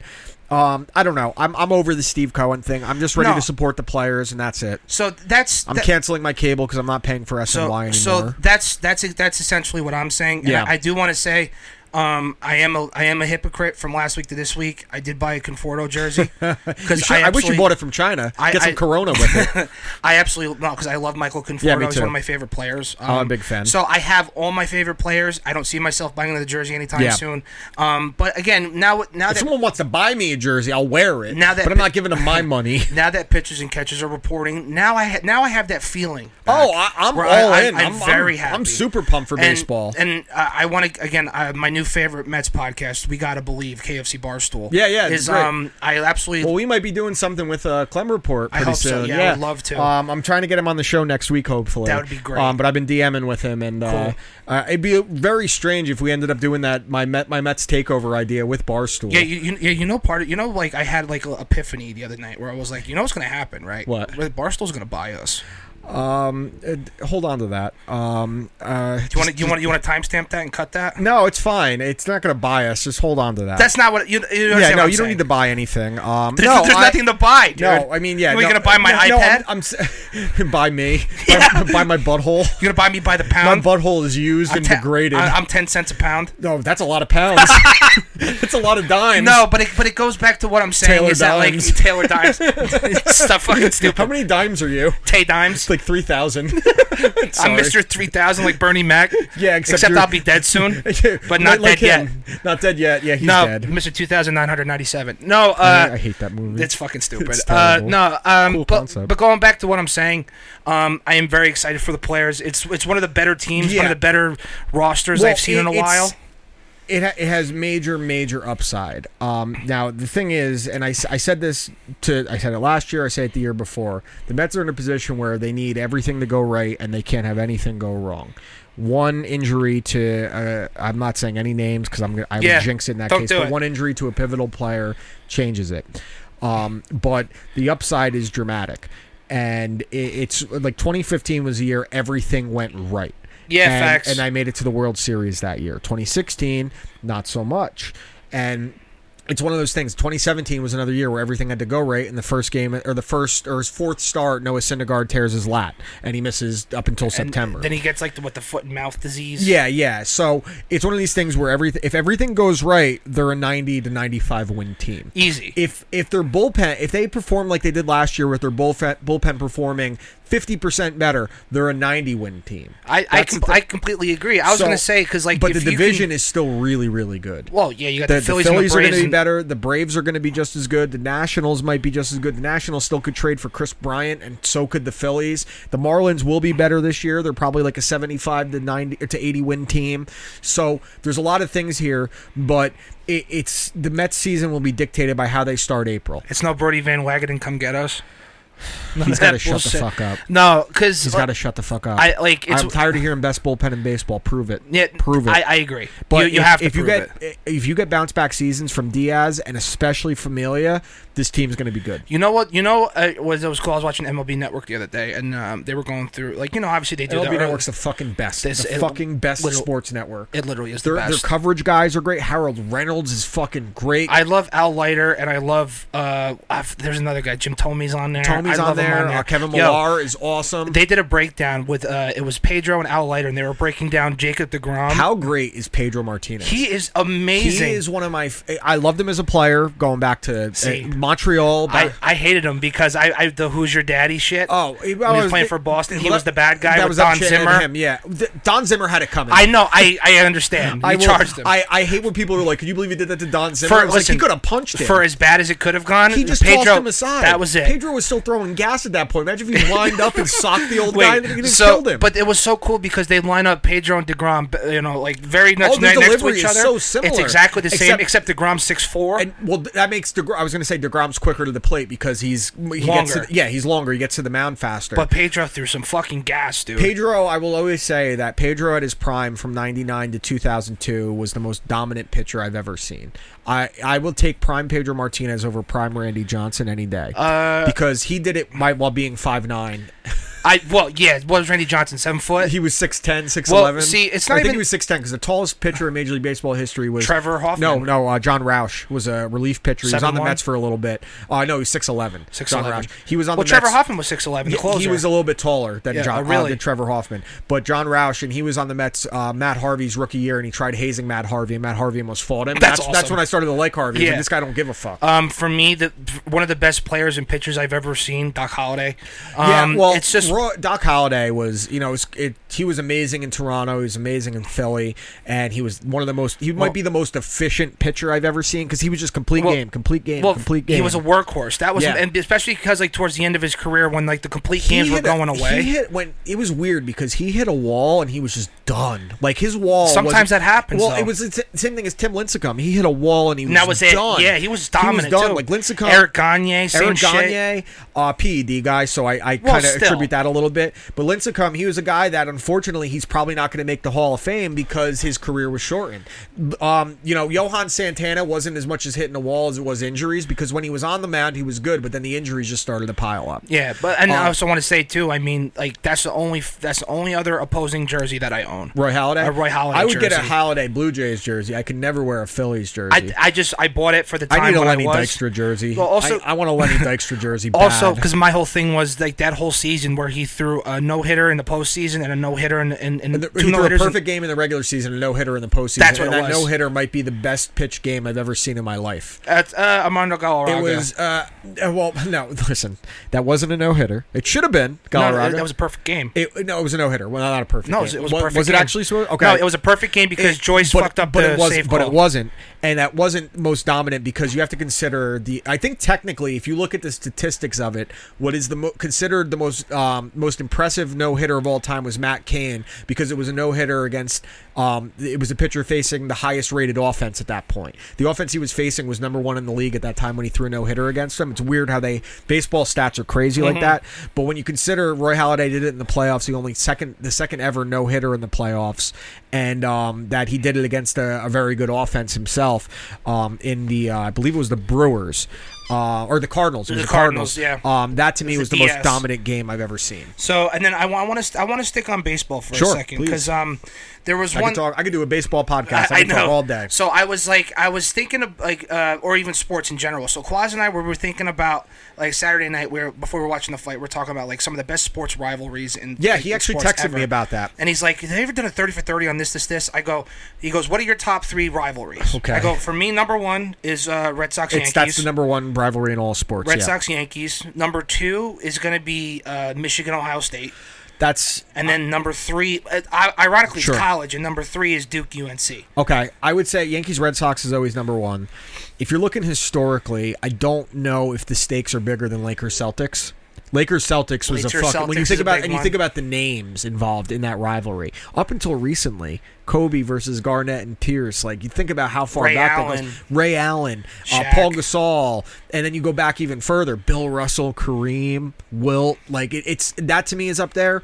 Jerry Um, If West. you go back even further, and if you go into football, you can look at Steelers Cowboys. Steelers, Dominant. Cowboys, uh, Reds, Redskins, Cowboys. Steelers Steelers Raiders was huge because they were in the AFC Championship game every year. You look at uh, obviously Cowboy, Ra- Cow- Ravens- Ravens, Cowboys Steelers. Cowboys Eagles is Cowboys, a huge Eagles, one. huge. If you look into baseball a little more, uh, the Cubs and Cardinals is a great historic rivalry as well. Um, the Mets and the um, the Cardinals was a classic rivalry when the Cardinals used to be in the Mets division, but Hmm. they're obviously not. But they're still the Mets and Cardinals still have a weird rivalry despite despite not Was being it- in the was- same was- division. Was that the, was that like Ozzie Smith? Was that like the small ball era? He was Those on the white. He Cardinals? was the White Sox manager. No, no, no, Ozzie uh, Smith. no, I- oh, oh, yeah, Ozzie Smith. Yeah, back then. I was, I was thinking We Ozzie was Game playing- we for was some playing reason. Yeah, the fucking guy. yeah, the White Sox World Series When winning he, manager. he made he made fun of David Ortiz lay down a bunt, and yeah, he's like faking. so uh, I'm trying to just think other big rivalries. I mean, the Dolphins Jets is a huge rivalry. Even when they're bad, those are always like would say- incredibly popular games. when, when the Jets, uh, the couple times when the Jets have been competitive, the Jets and the Pats have actually Yeah, been fairly very- very good games. rivalry. Denver, honestly, uh, not until like the last twenty years. 49ers Steelers, all those 49ers Super Bowls. Yeah, Steelers. that, 49ers, 49ers Cowboys. Cowboys, Yeah, that, that was a yeah. big one. Cowboys Giants is a huge one. Cowboys Giants is a A huge, huge one. rivalry. Packers Bears, dude. Packers Bears. is Packers Bear. I how did I forget that one? Packers Bears is might be the one in football, honestly, when you think about it. The two oldest franchises. Mm-hmm. I was even see Packers Lions. Packers too. Lions is a big one.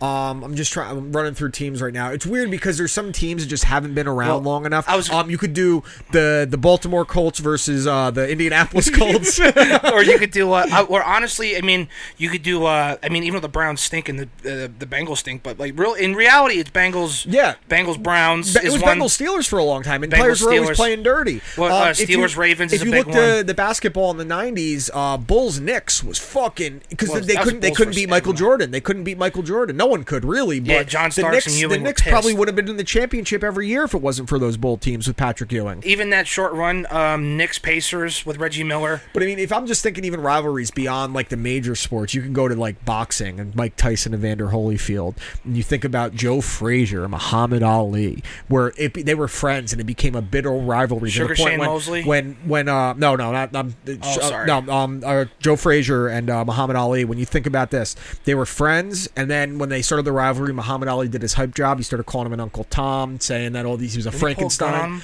Uh yes, he did. Uh, well, and also that there's another gun story, but it- this is how like Joe Frazier hated Muhammad Ali up until the day he died, which was like 2012, I think. I think he d- we found he died at the night of like a Black Ops release at Best Buy, like Yeah, a we midnight did. release.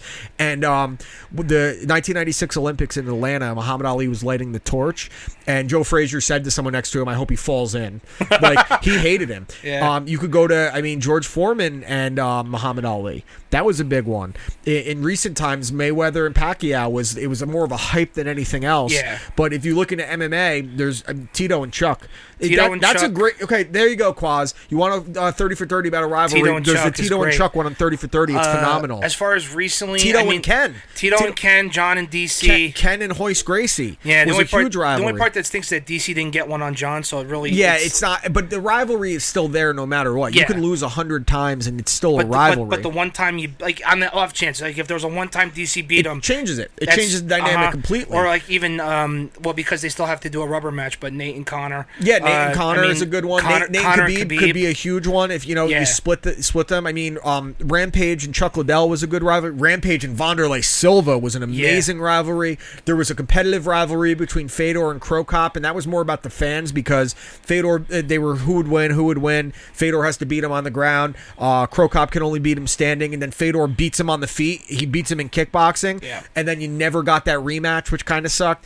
Brock Lesnar, Frank Mir was a great rivalry. Anderson Silva, Chael Sonnen was a great rivalry. Um, Bisping and Rockhold more recently was a really good one, but it was short lived. Bisbing Henderson. Bisbing Henderson was a great one. Um, Yeah. you know, one and one was, was really good. Uh, I'm just trying to think other teams throughout, uh, you know, in recent history. Or, See, like um, I- that's why I go back to college. Like the like the two biggest again, Ohio State, Michigan is yeah, a big you can't one. leave that out. Duke, Duke, UNC basketball, just just from the star power both those teams have had on the court, Christian Leitner, Vince Yeah. Carter, shit like that. Um, if you go, and not that I'm a golf fan, but Tiger Woods and um, Phil Mickelson has Phil been like a Mickelson. friendly, competitive rivalry more between fans because golf Yeah. they're always buddy buddy. yeah, they've always been. Yeah, they've- like there's never been unless you're like John Daly who just Yeah, hates everybody. yeah, exactly. But uh, there's the other one. Um, I mean, you would even say Michigan, Michigan State Yeah. is a pretty big one. Let's see. I'm going to look up the Um, greatest rivalries in sports sports. history, and let's just see if there's any we missed because I'm sure there is. There's gonna be a few, and uh, there's gonna be a couple college teams in there that I, I just can't think of at them. Oh, like Florida LSU Yeah, is a Florida big one. LSU is a really uh, good one. LSU Alabama is a huge one. Let's see the 100 most heated heated rivalries in sports. I love these. I Um, love Oh, this I mean, shit. I guess you'd have to put Rangers Flyers for sure in hockey. No, because like the No, first one that Ra- comes up- Rangers Devils. Rangers Devils, but Flyers is more because Devils are the Devils stink They're, Well, they're always. also only like a 30 year old team. They're not like a young. They're a young yeah, but, team. yeah, but they have. Uh, Sure, they've, been, more dominant. relevant. Absolutely. Yeah. So like it starts out at 100 and it's hockey. So I'm going to skip through. the- number 99 is Pacquiao versus Mayweather. Wow, really? Um, there's soccer ones. I don't care. Uh, Nebraska versus Missouri. Stephen A. Smith and Skip Bayless versus the world. That's not bad. Okay, here's one in recent memory: um, Colts versus Patriots between Peyton and Brady. That was a big Yeah, rivalry. yeah. I would say it was more a Tom Brady versus Peyton Manning rivalry Then than the Colts anything and else. the Pats. Yeah. Um, let's see. I'm skipping over the hockey ones. it Packer uh, Sugar Ray Re- Leonard against Rob, Roberto Duran. That was a huge rivalry. Oh, dude, uh, Mickey Ward and Arturo Gotti. Mickey Ward and Oh, shit. Arturo Gotti was huge. um, let's Wow. see what else we got here. Seabiscuit. I'm not putting a fucking horse. First, oh, but the Seabiscuit against who? This one is actually funny. Manning family versus Tom Brady. yeah, it's true. Yeah. Ford versus Chevrolet. Ford versus Ferrari. Ford dude. versus Ferrari. Yeah, That's a literally. big Not even one. just a movie. I'm skipping over all this. Oh, Tommy Hearns versus Marvin Hagler was huge. Patriots Jets. Um, Celtics versus 76ers, a classic basketball rivalry. Yankees Mets has to be considered, especially I because they think you played would in have the World to, Series. yeah. It has to be. And again, that's probably more between the fans. AFL versus NFL. Yeah. USFL versus NFL. The USFL Herschel Walker still has Yeah. the all-time season, single season rushing Giants, record. Cowboys. Oh, I, Jake LaMotta versus Sugar Ray Robinson. You Okay. never knocked me down, Ray. Never Yep. knocked me down. That's a great one. Um, Devils versus Rangers, Broncos versus Raiders is on Yeah, here. get, well, the Raiders kicked so the shit uh, out of them number so long. sixty-one is Michigan Wolverines versus Michigan State. That's the one I. That's I thought. Uh, of that One. Fifty-nine is Rangers versus Islanders. That's fair because they're both New Let's York see. teams. Number thir- fifty-six, Sean Avery versus the entire NHL. Facts. he dude. He he made, he made enemies everywhere. This he is went. a good one. US USC versus UCLA. Yeah, That's a good. Manchester United versus Liverpool. that's a good one. Uh, Phillies versus Mets is a really good one, especially in the late 2000s. Tell me about it. Uh, Federer versus Nadal in tennis. I'm not that's, even a the only, tennis fan. that's the only tennis match I ever Yeah. watched. It was four um, hours. Cubs versus White Sox. Tiger versus Phil. Let's see. Texas versus Oklahoma. That's a good that's a one. big that's one. a really well, big Texas sucks now, so that's why one. Arnold it stinks. Palmer, Palmer versus uh, Jack Nicholas is a really good one. Two of the best golfers. Uh, ever. Ravens versus Steelers. Tyson versus Holyfield. Wilt Chamberlain versus Bill Russell. That's to go the upon one. The, the Yeah, Lakers two- Celtics. Two of the best ever. do it. Nebraska versus Oklahoma. That's a big one. Notre Dame versus USC. How did I forget Notre Dame, dude? This is a good classic one. Harvard versus Yale. Well, that- that's the first football game ever. College Kentucky football versus game. Louisville. That's a big one. Uh-huh. Browns versus Steelers. Huh. Cowboys versus Redskins. You have to consider, especially when you think about the '90s. Yep. Um, let's see. Army versus Navy. That's how did I forget? That's the biggest one, man. Uh, Michael Jordan versus the Detroit Pistons. Well, yeah, he's the one that got Isaiah off the dream Yep. team. That's Florida awesome. State Seminoles versus Miami Hurricanes. Okay, Uh, they don't play each other anymore. Giants versus Eagles at 22. Cardinals versus Cubs at 21. Okay. Uh, l- wow. 19 is Lakers Celtics. I thought it would be higher. What? There's 18 other ones bigger than Yeah, that. okay, so this one's really good actually. 18, the boxer Jack Johnson versus Society. Um, now Jack Johnson was a uh, heavyweight champion. Was of the- society a person? well, no, tech, yeah, in theory. So this is what it says about it. While he's remembered as the first African American world heavyweight boxing champion, during the pr- pinnacle of the Jim Crow era, Jack Johnson was per- perhaps the most important boxer in history. After becoming a champion, Johnson became the first person ever to knock down James J. Jeffries in a professional bout after the white population searched for someone who could defeat the new star. Racism and Johnson's affinity for white women certainly left his country uh, fuming. He got arrested because he had a white woman in his car who was with him consensually and took her over state lines. I, that's There's him. a documentary about him that Ken Burns Wait, did. that's- him, that's Jack the Johnson. hurricane. No, no, that's that's a different story. Oh. Jack Johnson got arrested and uh, was put in jail. It was there's a documentary that Ken Burns did called "Unforgivable Blackness." It is incredible. Um, but yeah, he was hate, the most hated man in the world. That's where the phrase in boxing, "the Great White Hope," came from. Really? Because they wanted the, they didn't want a black guy being. He was the first ever black heavyweight champion of the world. I thought it was Joe Lewis. no, no, Oh, dude, wow, okay. he was he became heavyweight champion in 1908. Oh yeah, Joe Lewis haven't was the seen- 30s and the yeah, 40s. if you haven't seen that documentary, watch I it. will. All right, 17 is Packers versus Bears. Yep. 16 is Knicks versus Heat. Um, yeah. Let's see. Oh, this is a good one. What is it? In boxing, number 15, Joe Lewis versus Max Schlemming. This was Nazi Germany versus America. oh facts, yeah, yeah, yeah. yeah. It, wa- that's a really good one. Um, Alabama versus Auburn. oh yeah, the Iron Bowl every year. It's so good. Uh, 11, the Dodgers versus the Giants. That's a good one. 10, Duke versus North Carolina. that's a big one. Uh, eight eight is Yankees Red Sox. Okay, There's let's see. seven more? Well, let's okay. Like I'm not- India versus Pakistan doesn't mean anything to me.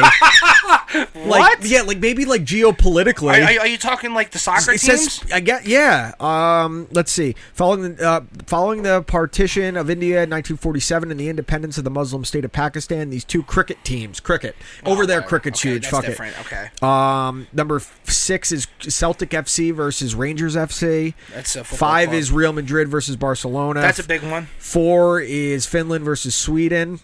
Um, and I guess that's uh, I don't know if it's for hockey. I'm assuming it's hockey. What does it read it? It doesn't say. It says Czech Czech versus Russians, Canada versus USA, Sweden versus Finland. No, it's- yeah, th- th- yeah, that's all hockey. Yeah. that's, that's like the Olympics. and Number shit. three is Montreal Canadiens versus Toronto Maple Leaves. Number two ver- is uh, Ohio State Buckeyes and Michigan Wolverines. And number one's the one I said before, Joe Frazier versus Muhammad Ali. Okay. Which again, that you have to look at like the documentaries you can see about Ali and just that rivalry are pretty incredible for sure. because of how hated it was. There's one where they're on a talk show and Joe Lewis gets up to walk off and he they almost fight on the talk show and it wasn't this was not a work. Yeah, This was, no, they it was legit a hated work each for other. Muhammad Ali. He was a hype man. He was he was the original rapper. He's the Yeah. one that inspired even more than Dolomite. He was rapping up there. He was Yeah. just a float like a butterfly, sting like a bee. Like Yeah, for he sure. was just rhyming all the time. And he he called dude. He called Joe Lewis an ape, a gorilla. Jesus. He just went after him. Didn't give a fuck. That's bad. But if you- I mean, I would suggest anyone to watch a documentary about Joe Lewis and Muhammad Ali because it's it'll you'll be like, oh, these guys almost killed each other. That's awesome. All right. Um, so Pam Anderson was in the news this week. For what? Okay, so she got married two weeks ago, right? She married this Again? this guy. Uh, his name is John Peters. He's like seventy five years old. He's worth like three hundred fifty million dollars. Okay, She proposed to him via text message. that's awesome. They're divorced already after twelve days. How much money she get? Um, she he paid off her two hundred plus thousand dollars in debt, and then she divorced him. Wow. And he even said like he goes, "The worst fool is an old fool." like, I, I mean, I gotta give give her credit for being able to dupe someone that badly. I mean, a guy that has done well business wise, but we know that old white men can't resist. She's not even young though, and she doesn't look like Prime Pan. Prime Man Anderson is probably one of the biggest sex symbols in history. Facts. And uh, th- the fact that she see sex symbols, I think it gets very tossed around because I don't think you could be a sex symbol unless I've seen you fuck. yeah. Like- I think there has to be a level of nudity. Um, there's to be a level of getting dicked, Yeah, like getting dicked because down. it's easy to say someone is a sex symbol because they're hot. Like Scarlett Johansson, in theory, is a sex symbol, right?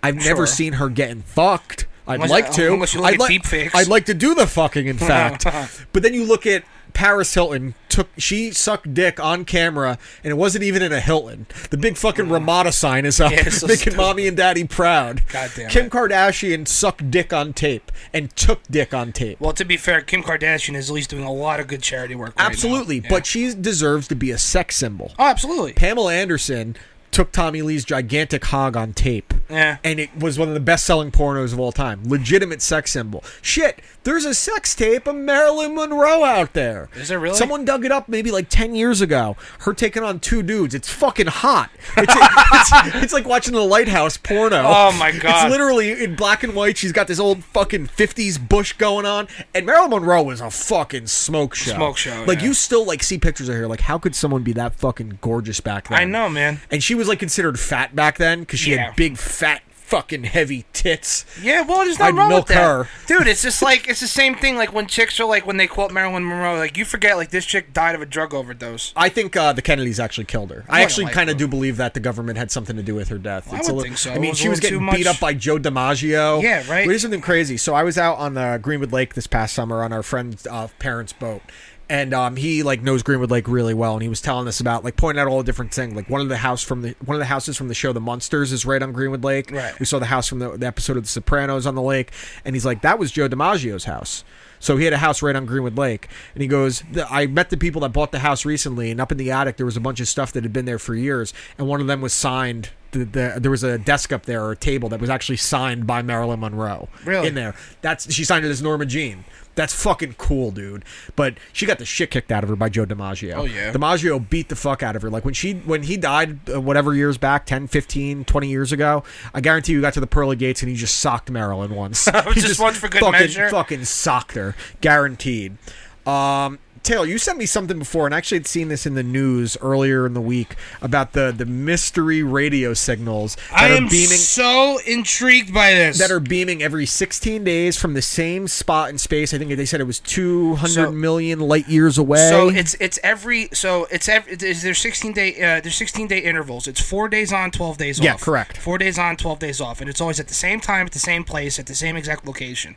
That shit is wild to me. Yeah, and Because like it's a radio frequency. So it's a deliberate frequency coming and it from makes a you spot. wonder what what it could be. The first movie I thought of was Contact with Jodie Foster. I did too. and then I thought about A- Ad Astra. Um, similar kind of thing. Yeah, I still now, haven't seen that yet. I, I read into it a little bit, and they're like the thing that's weird that makes them think it's not like a civilization is the fact that it's these intervals. They think that it could be some type of repeater that got lost out in space, or it could be that there's some type of radiation that's making things bounce off a certain way. But regardless, it's incredibly interesting, and it's got to be one of the bigger cosmic discoveries in recent years. I think so. Just Um, because, like, w- like, it, and the re- and the relevance to where it is and to what what's actually happening, because it seems so deliberate. yeah. Now, the fact that it's on this pattern. yes, exactly. So the weird part is, like I said, it, it definitely could very well be just something drifted off into deep space, and we're just picking up the the last of the frequency before it's gone. It's forever. entirely possible. But at the same It time, might not be. It might be something that we don't know. How do it we might know be that? something we never find out either. That's the thing. Like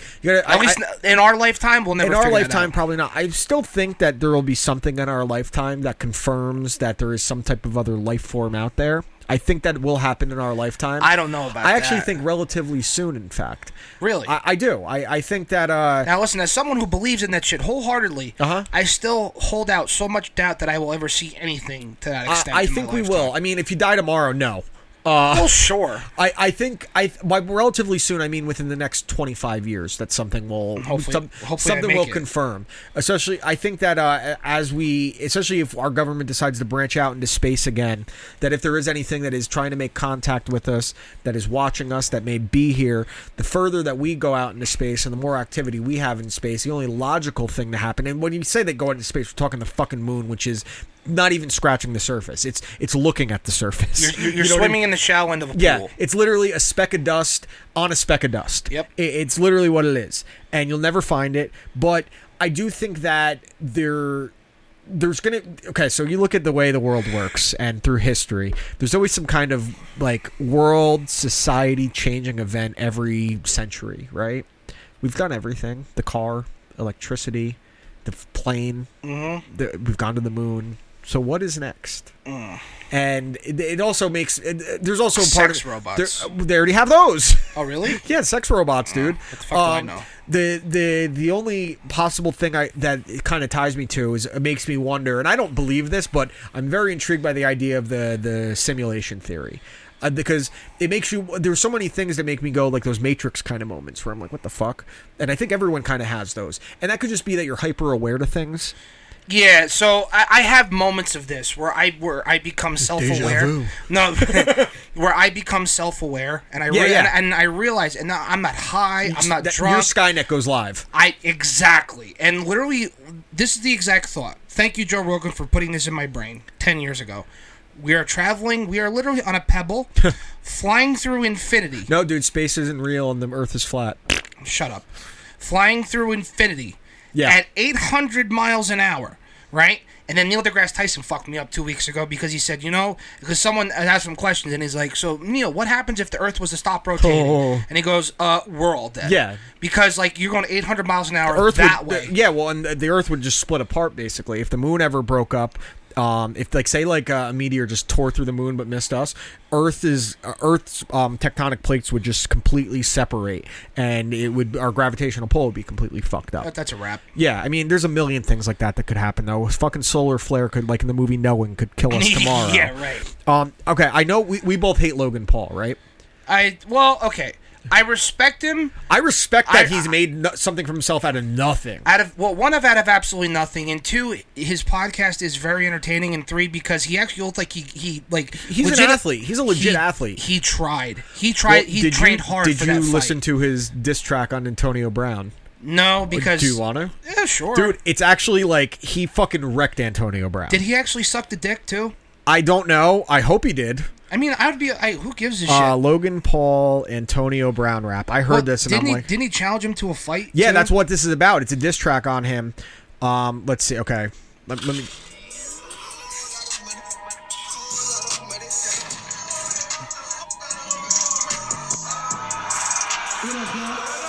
All right, this is all the hype video for it. Oh, that's actually him. Yeah, I give Logan Paul a lot of credit for that.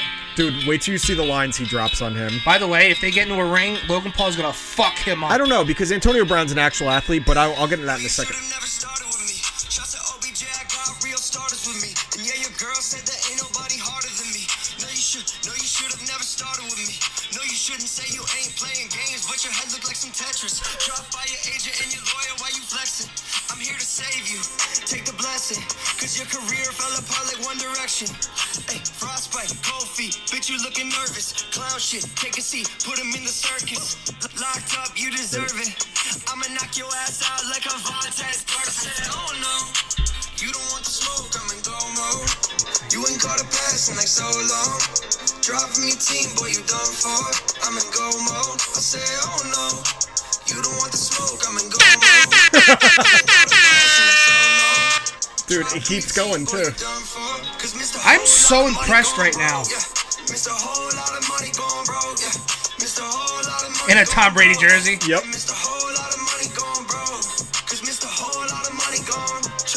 Wow. Last time I checked, you in the league. Scratch that. Last time I checked, you on TV. For fighting with your girl, now your kids look up to me. And Daisy said you slid and then she left your ass unseen. And I ain't say I'm perfect, yeah, I got a lot of baggage. I'ma shine through, yeah, you know if you a maverick. Yo, AB, why you throwing out your mattress? That's another case, I just put you in the casket. Cause Mr. Whole lot of money gone broke. Yeah. I, I'm I'm so impressed right now. Wow, Mr. Whole lot of money gone broke. It's actually like well produced. it's good, man. Mouth running at a 4-4. Buddy, you a bomb in a pause for. Had to put your hands on a shorty trying to score more. Now you got six lawsuits and divorce court. Baby mama calling, you pull out game week. Know you need the money, five kids they gotta eat. Hey, hover a medic back in 2019. Yeah, one year later, police on the scene. Got a whole lot Wow. of money, not a whole lot of views. Yo, take a hit, get the fuck off YouTube. Hop in the ring with a king, get some clout, make the news. And yeah, I took a L, but I never really lose. He said square up, ayy, but when the check show he dug, yeah, I wish you good luck, ayy, cause it's your life you fuck. Yeah, dude. I'm so Dude, impressed. the Vontez Burfitt line was fucking killer. Can I just be honest? That I saw it, I was like- single-handedly. I'm cool with him. I'm cool. I'm very I'm cool. cool with I'm not him. gonna watch his boxing matches, but I'm cool with him. you, sh- you would be Okay. surprised how no, good I he wa- is. I watched wa- I watched highlights of it. He's he's an athlete. You'd be he's, he's, surprised, man. But so I There's actual lyrical. Yeah. There's great lyrical I'm content sure he in that. I'm sure he had some writers. Of you have course. to figure, but and it's auto tuned, but it's still good. I liked it. But that- I was like, damn. but- he, but what I'm saying but is he just- Antonio because his Brown might voice actually sucks. like kill him. 'Cause- I don't okay, know so, about no, that, so let me man. explain. Antonio Brown was on Hot 97 today in New York. Oh no. Um, and oh no. it was a normal interview. Like he posted an apology to Ben Roethlisberger today on Instagram. I don't buy none of the shit that he does. Well, this is what's weird. He's on the interview. and He's like, you know, uh, the media, uh, you know, and uh, me and Ben had a great time. He's like slurring his words. He sounded like like he didn't sound drunk. He sounded like punchy, like punch drunk almost. And then they like played. he was concussed. then they played an interview with him from 2015. This is before the Vontez Burfitt hit. And he's articulate, and he speaks clear and confident and strongly. So do you think he's really a C? I, think, it's he's, a he CTE. sounds he sounds punch drunk. Like I think his he's I think he I, I'm like genu- I don't think he should be boxing. And it's uh, honestly, realistically, th- Logan Paul's a good athlete. Antonio Brown's a world class athlete. If Antonio Brown's 100 percent in the headspace, he should be able to fucking beat him. He's faster. He's stronger. Most likely, it's a different kind of breed with a guy like an NFL athlete I to a guy understand. who's a high school wrestler. Right. But it, and if he actually trained, I'm sure he'd pick up boxing. If it, if Logan Paul's picking up boxing on a speed of six, he'll pick up boxing on a speed of ten. You know what I mean? Sure. But I, I'm I can't laugh at this stuff with Antonio Brown anymore It's because not- I, when I heard that interview, I was like, oh no, It's bad. It's Um, that bad. It- dude, it's it's really bad. He sounded like slurry. He sounded like James Tony. Like yeah, He sounded like Max Holloway when when Bisbing called, called it was. him out. Yeah, that's kind of what it was. Yeah, you know. Like, he- uh, like, like he's like he's there, but he's not there. you know, me and Ben had a good time in uh, Pittsburgh. You know, and, uh, you know, he, he he sounded like that on the shop too. The Yeah, LeBron he- James he- show. and then they, like I said, then they played it side by side with an interview with him from 2015, and it was a complete. You could have told me it was two different people, Yeah. and one of them was a 40 year old professional boxer who's been knocked out six times, Right. And I think that they were two different people. Jesus Christ, Um, that's scary. That's uh, that- that's like yeah, legit scary. Yeah, shit. and it's it's it. I, There's I, still I hope moments- he gets help, man. I he needs it, but I, I don't know if it, it's that past that point, and uh, it, it it it's sad, and it's probably not going to end well. It's, going to be it, it's this has like a, a really bad ending written all over it. I agree. And I'm, it's I'm, just, I'm actually I'm at this point I want to I'm, I'm not rooting for him but I want to root for him I need to see effort before I'm rooting for him I, I agree. It's part of part of me is like he, he was the best. I don't care what anybody says. He, was the best for five years. He was the best. He was a six round draft pick. He, was- was, not Julio Jones. He wasn't Odell Beckham. dude I mean he was on pace for he had he was the first player ever to have five straight seasons of 100 re- receptions or more You know what was crazy too is that he was again right before the perfect hit. He was a consummate professional. He was always He was articulate. goofy on the field, but I he mean, was- he was a silly guy. But you got to be. but it like- was fun Right. I and he's definitely had more concussions than just that one and Obviously. but that one was so But it's bad. like that knocked him out cold, and I think that put the fear of God in him. And I think, not to mention, coming back, playing a little bit again. You all listen. As someone, doesn't matter on what level of football you play. If you get, if you see stars, you are concussed. Yeah, yeah. It doesn't matter. And even, if you don't, don't, lose if- if- consciousness, dude, even, just taking that many hits on the head, it's just little micro concussions, and those might be worse because it's just you don't even realize them, and you'll take another one and another it's, one. it's it's That's it's turning- why I didn't like people calling Carson Paul or Car- Carson Wentz soft in that playoff game. He deserves some respect for actually being willing to come out and say something. And more player, I don't care if it's the playoffs. You're talking life and limb here. it's it, it. Listen, life is bigger than football. Yeah, and I it's- understand. And it's also And was a you might- dirty hit. Yeah, I don't agree with that. It's a dirty hit. Um, it was borderline for me. Borderline. I- I- I- that's a dirty fine. hit. That's why Yeah, borderline. right. It could be either way. Yeah. If you told me it's dirty and another person says it wasn't, I'm borderline. I'm like, Sure. uh, but he didn't get fined, which kind of surprised me. I was expecting at least a fine. Just the fact you hit him in the back of the head like that, but Yep. I get it. All right. The last thing I have here is uh, PETA has a new crusade they're working on. Um, you know, PETA. The, Like, like the bread, no, like the animal people, the jerk offs. Um, they want to take self-righteous they- douches. yes. Um, the new thing they're going after is that you shouldn't call your pets pets. What? pets is offensive because To it uh, to the pet because it implies ownership. they- it implies ownership. Well, uh, I paid for it. Correct. I know, and also I think ownership it means that you are being responsible for it and Now- taking care of it. this is not being derogatory towards pets because we all love pets, and if you don't love pets, you're a fucking psycho. Yes. Two, yes. If and, and it's terrible to say it like this, but listen, it's it's it's my property. I paid Yeah. for it. That doesn't mean I'm not going to care for it, nurture it, take it But out the shit. ownership means so many different things. Like they always say, take ownership of what you did, take ownership of your work. My ownership of that dog is that I take care of it, I love it, I Your- feed it, I your- take it to the vet. Your ownership to Luke and Lily. Yeah, it's you it's- take care of those Yeah, fucking exactly, cats. exactly. It's not th- my pets ain't kunta kinte. No. no, it's like come on, they they want to change. Like PETA are a bunch of cocksuckers. 100%. The fucking war. They ruin any goodwill they may have Dude, they're with just- things they do for animals with shit like this. Dude, they're just as bad as a fucking Red Cross. Oh God! I, if anyone ever gives money to Red Cross, they should drop I stopped dead. giving money to Red Cross. I, I after- never did. After, I look after into the, after the Katrina shit. I stopped I look doing into it. any. Uh, well, at least we had Chris Kyle during Hurricane Katrina. Thank God, shooting looters from the top of the Superdome. All right, let's wrap this up. Uh, do you have a, a last word this week? Uh, I guess my last word is um, I had a nice conversation with Quaz about uh, a mutual friend of ours, and um, yeah, I, you know, I'll just say it. Uh, Greg, if you ever listen to this, I was an asshole a couple years ago. I was an asshole to you, and um, sorry, I buried a hatchet, and I can't wait to go to that fucking beefsteak with you, pal. oh, you're going to a beefsteak with him. I didn't. Yes. I wasn't aware of that. That's awesome. Yeah. It'll be just like old times, dude. It's gonna be water under the bridge. Done. Yeah, because again, I was talking with Quaz about it, and he looked at me, and I said, "You know what? He he didn't have to invite me to his wedding. He didn't have to do any of this stuff to me. And you know what? It's such fucking old news, and I, Dude, I was it's- such a it's- it- dickhead, dude, man. Everyone was in their own weird spots. It was. It, it- see, and that's ownership. It's one I of these things. because I, I realized that I was cl- I was I was in a really shitty spot. I was I had really clouded judgment, and shit went south very quickly. And I blamed Greg for a lot of it, and I really shouldn't have. And I, I kind of wish I reached out to him first, but I want him to hear this. And I want him I, again, and I don't want people to say, "Oh, you're doing the right thing." I'm not doing this Yeah, for sure. publicity. I'm doing it because I genuinely want to say, "I'm sorry, dude." Yeah, and I think You know? he, I think you will hear this, and I don't think you're doing it for. I don't think I don't need Because to it- say you're doing the right thing. I think whatever you think is the right thing is generally the right thing, and I think that to realize if you made mistakes, um, whether it's with friendships, relationships, family, anything like that, no matter how long it takes, it's just a matter of taking it to just say, hey, uh, this I was accountable for this.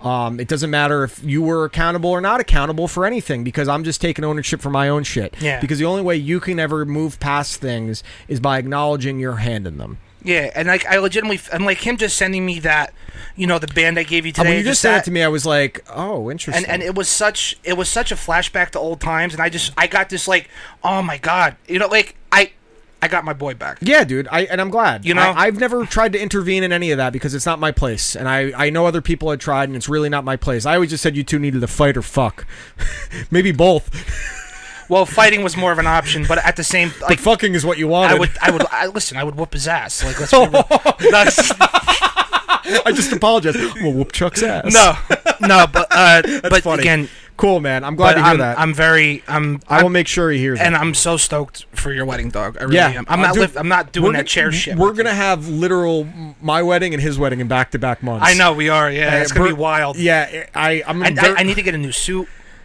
Yeah, well, you're gonna you're, you're Well, no, gonna- no, yeah. for his. Oh yeah, true, true. Um, yeah, I still have to like ask all my groomsmen. Um, I should just ask everyone on the podcast to be like, listen in. Taylor, you want to be one of my groomsmen? Yeah, sure. Okay, you're one of my groomsmen. High Sick. five. I gotta get you like a groomsman gift and shit. No, you don't. Um, I do. I do though. I do. I I'm supposed to. Oh, oh, the- do- do before it- the wedding. No, do what I do what I did the one the first time we were all spent like at Greg's house for your birthday. You're like, don't give me nothing. I got you. I got you a fucking two dollar Powerball ticket. do the same Well, shit. to I me. actually think what I'll do when we do the bachelor party is I'm gonna get I'm gonna get cigars for everyone. I'm gonna get Cubans for all of us. Am I the first person that knows? Uh, that you're in. Mm. Yes. Well, Ralph was asked first. Ralph's, that- Ralph's that's- best man. Yeah, I'm you're the su- of first of the course. groomsmen. Woo! but I mean, you have to figure the other people that would be Use asked- your imagination. The other people that would be asked. Um, I mean, like I talked to Spooner. Like he knows I'm who saying- three of them are. Obviously, that those three brothers, my four, uh, are my group, the four brothers. They know who. Of course. And there's only really one person who I don't think has an idea that he's going to be asked. all Um, fair. Tell me all fair. uh, what was that? Tell me off Yeah, I'll air. tell you off air. But um, yeah, I'm getting married. Taylor is taking ownership. Life is good. Life is uh, grand. It's 2020 is going to be our year. 2020. This decade It's- is going to it's- be our decade. it's the year- if we all make it through it. Listen, it's who do the- we have money on that's going to die this decade? I got money on Quaz. oh no, I don't have money. Hot take, Quaz dies first. The, the Deadpool. Yeah, the nah, Deadpool. but 2020 is the year of you watch. I listen. It's the year of growth, and I, I I don't mean to sound like oh, f- ooh, it's gonna be year, new year, No, new new, me. year, new me. No, it's it's the year of you watch. I listen. It's the year that we really w- th- like this It's shit. the year we take everyone's dicks and stomp on them and wave our dicks around because we're number one. Put all Number- your dicks in a toilet seat and Number smash one, it. number one. Oh, did you ever do that? Yes, it It sucks, hurts. dude. All right, guys, we'll see you next week. Later. This was Later. episode 88 of You Watch, I Listen. Shout out Bet DSI, Lobo Sound, hashtag Shots for Like, and Josh. Bye. And Josh, yeah.